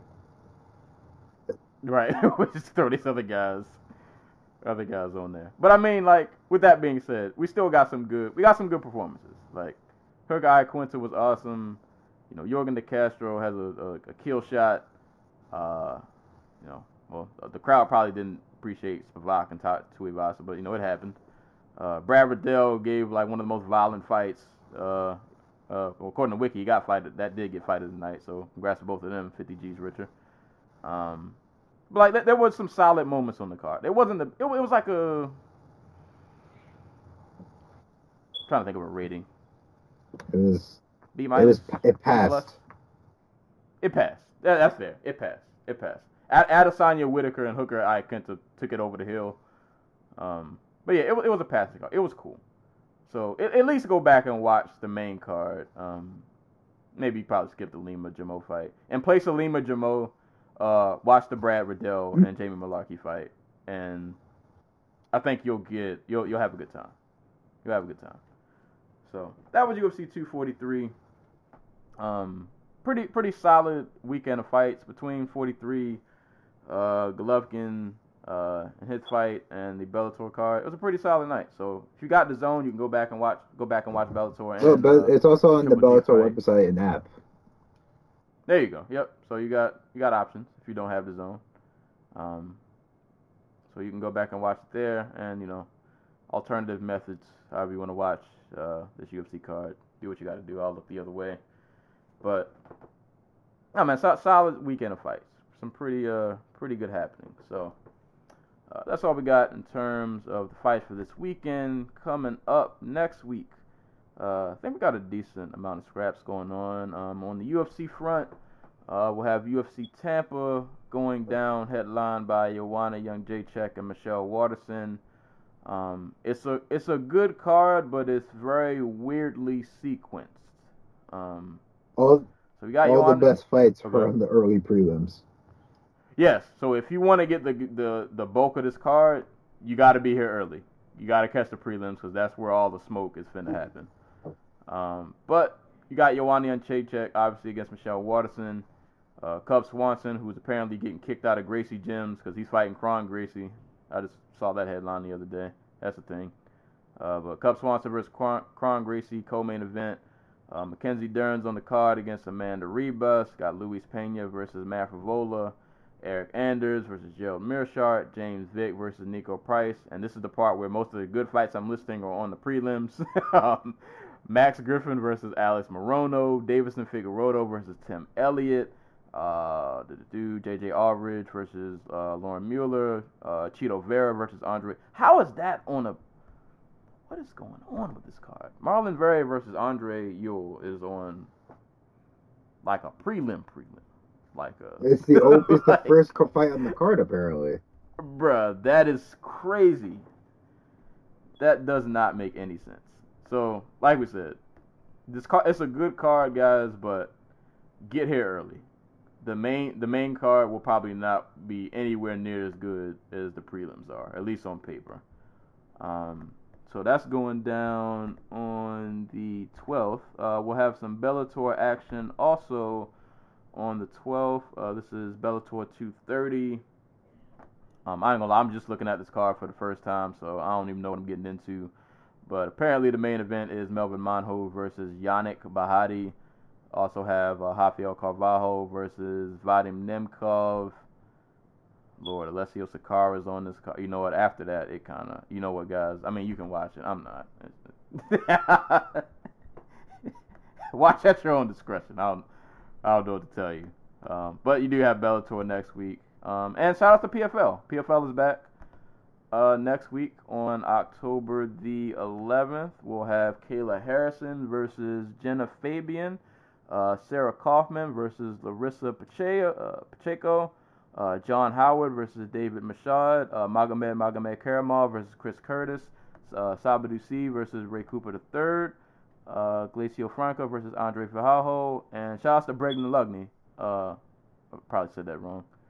Uh, the gentleman who should have got signed to the UFC, but Dana frowns on takedowns in the last three minutes. Uh, he's making his PFA de- uh, debut against Matt uh. I don't know how to say that. W A G Y, however that's pronounced. Um, but yeah, so that, that's actually a really good PFL card. Like that's a that's a pretty solid lineup. So uh, there'll be a lot going on next week. Any um any boxing going on? Um, Oh yeah, yeah, we mentioned yes, it earlier. Tyrone, Sp- uh, Tyrone Spong versus U- Alexander Usyk, heavyweight fight, which is hilarious because Spong is a well, he was he was a cruiserweight as a freaking. I mean, he fought heavyweight kickboxing, but he, his career was basically cruiserweight. Um, so Usyk probably could have got a better opponent to, got him, to get him used to heavyweight punching, but whatever. It's all good. That should be fun. Um, on that same card, Jessica McCaskill will fight uh, Erica Farias. Um, uh, Mariana Juarez is fighting that week uh, next weekend, and Dimitri Bivol will be fighting um, next weekend. So you know, there, there's stuff. There's always stuff. Always. Oh, Wait, is there a? No, that's not. Okay, never mind. I thought it was like a Glory card. I just remember they haven't announced Glory. So, oh, they did. Oh, okay. Oh, it's the weekend after. Never mind. For two weeks, end of the month, whatever. Alrighty. Um, well, actually, you know what? I'll say this before we get into uh, parting shots and shout outs. Um, just to let the listeners know, um, I will be taking a little break because I have a vacation from work coming up on the week of the Weidman Reyes fight. Actually, my vacation starts the day after that fight. Um, my plans as of now, and this, is subject to change, but um, I want to enjoy my break. Um, but I, do like the Weidman Reyes card uh, on paper. So, and I, I really like that main event. I'm really interested to see how that turns out, and I kind of want to cover it. Um, and uh, I like a lot of uh, some other fights on that card. Tanner Bosser. I see him now. but um, between the week of the 18th going into November, um, one of these cards, maybe even two, I don't know. I just see how I feel. Um, I want to enjoy my break, so after next week, there's a potential after the 12th that we may not have an episode either for the next week or the next two. Um, either Weidman or Reyes or Askren Maia. One of those cards, or maybe both, me get skipped. I'm not sure because I'm going to be on vacation and I have a lot of stuff I plan on working on. So, um, you might not hear from us possibly for that two weeks, but I'm definitely will be back on uh, for UFC 244 Masvidal versus Diaz. I can't not talk about that card. Um, uh, even though I'll still be on vacation, I'm I'm watching that. I'm I'm probably spending money on that. So um, so we'll I'll, we'll definitely be back for that one if nothing else. So, But there may uh, oh, sorry, go- there is a Glory card next week. who's uh who's that? Uh, it will be. It was a lightweight title fight. Guitar, uh, Grigorian versus um Beztati, I think it was. oh, okay, okay. Yeah, so Dusseldorf. Might be might be why I've seen a couple Grigorian highlights popping up on uh Glory's page. But um yeah, just be aware between the days of the 18th going into November, if you don't get an episode from us, it's because I'm on vacation chilling. pretty much. Uh pretty much that'll be the reason. Um but if nothing else, if you don't hear from us for those two weeks, we will definitely be back for uh, UFC 244, uh, Masvidal versus Diaz. That will be a must uh, must cover event. Um, but that's all we got for today. So I guess we can go ahead and move into uh, parting shots and shout outs, which I don't know if I shout, outs to Snoop Dogg going uh the University of Kansas at the basketball game, bringing strippers to the to his halftime performance. And the college, I guess, acting like they didn't know what was going on and then had to issue an apology afterward. Yeah. Yeah. Yeah, that was the thing that happened. Out Snoop. They knew what was going on. Somebody, somebody, somebody had to clear off on that, and I think like when it was actually happening, they were like, "Oh man, we can't do this." But it was too late. Snoop was already there. The stripper pole was already there. The stripper was there. The show must go on. To Snoop Dogg. Um, yeah, I think that's all. I think that's all I got. I don't, I don't really have much. Uh, yeah. Uh, uh. I don't think I have shout outs. I don't think I have shots. Uh, shout out to um, um, I, I don't know, the people who put aglets on shoes. There we go. The, the, little, the aglets on the shoes, the little tips of the shoelaces. Just to them. No. There you go. Your services are much appreciated. Exactly. Um, yeah, shouts to um, I don't know. You know, I, no, it's just the one. It's just the one this week. Nobody else has been good. Everybody else sucks. There you go. You all need to do better. Yeah, do better, you fucks. Do better. We told you last told you last episode we're like your uh, disgruntled uncles. We're never uh, We're never happy with you. yeah never happy with you. Nothing you do will ever be good enough. Either do better or stop trying. there you go. There you go. Step your game up, sir or ma'am, whoever you are. You step it up out there. Do better in life. Be sure to stick around for our interview with Israel Adesanya, please. Oh yeah, it's coming. it's right after. Um, It's right after we Yeah. close. It- It's, it's, it's it's there. I promise. It's, yeah. Some poor kid is gonna scroll like forward to the end, and he's just gonna hear like the episode fade out. the hell, mom? And then we get sued. Yes, it is what it is. I'll find a lawyer. but uh, that's all we got for today's episode, man. So as always, you can give this podcast a listen. SoundCloud, uh, YouTube, Apple Podcasts, iHeartRadio, Spotify, Google Play. Send questions to Dojo Talk Podcast at yahoo.com. Hit us up on social media at the Dojo Talk Podcast Facebook page as well as the Instagram page. Follow me on Twitter and Twitch at Serial Sensei. Where can they follow you on Twitter? Also? Uh, you can follow me at GC Zeus, which is a terrible handle, but it's mine. you can't do nothing about it. Follow the Anti Cool on Twitter. And uh, buy my book, The Oddball Chronicles, 99 cents, digital, 8.99 physical copy. That's all we got for today's episode. So as always, anytime people are being punched and or kicked in the face, we will be there to talk about it. And until next time, we will catch you guys later.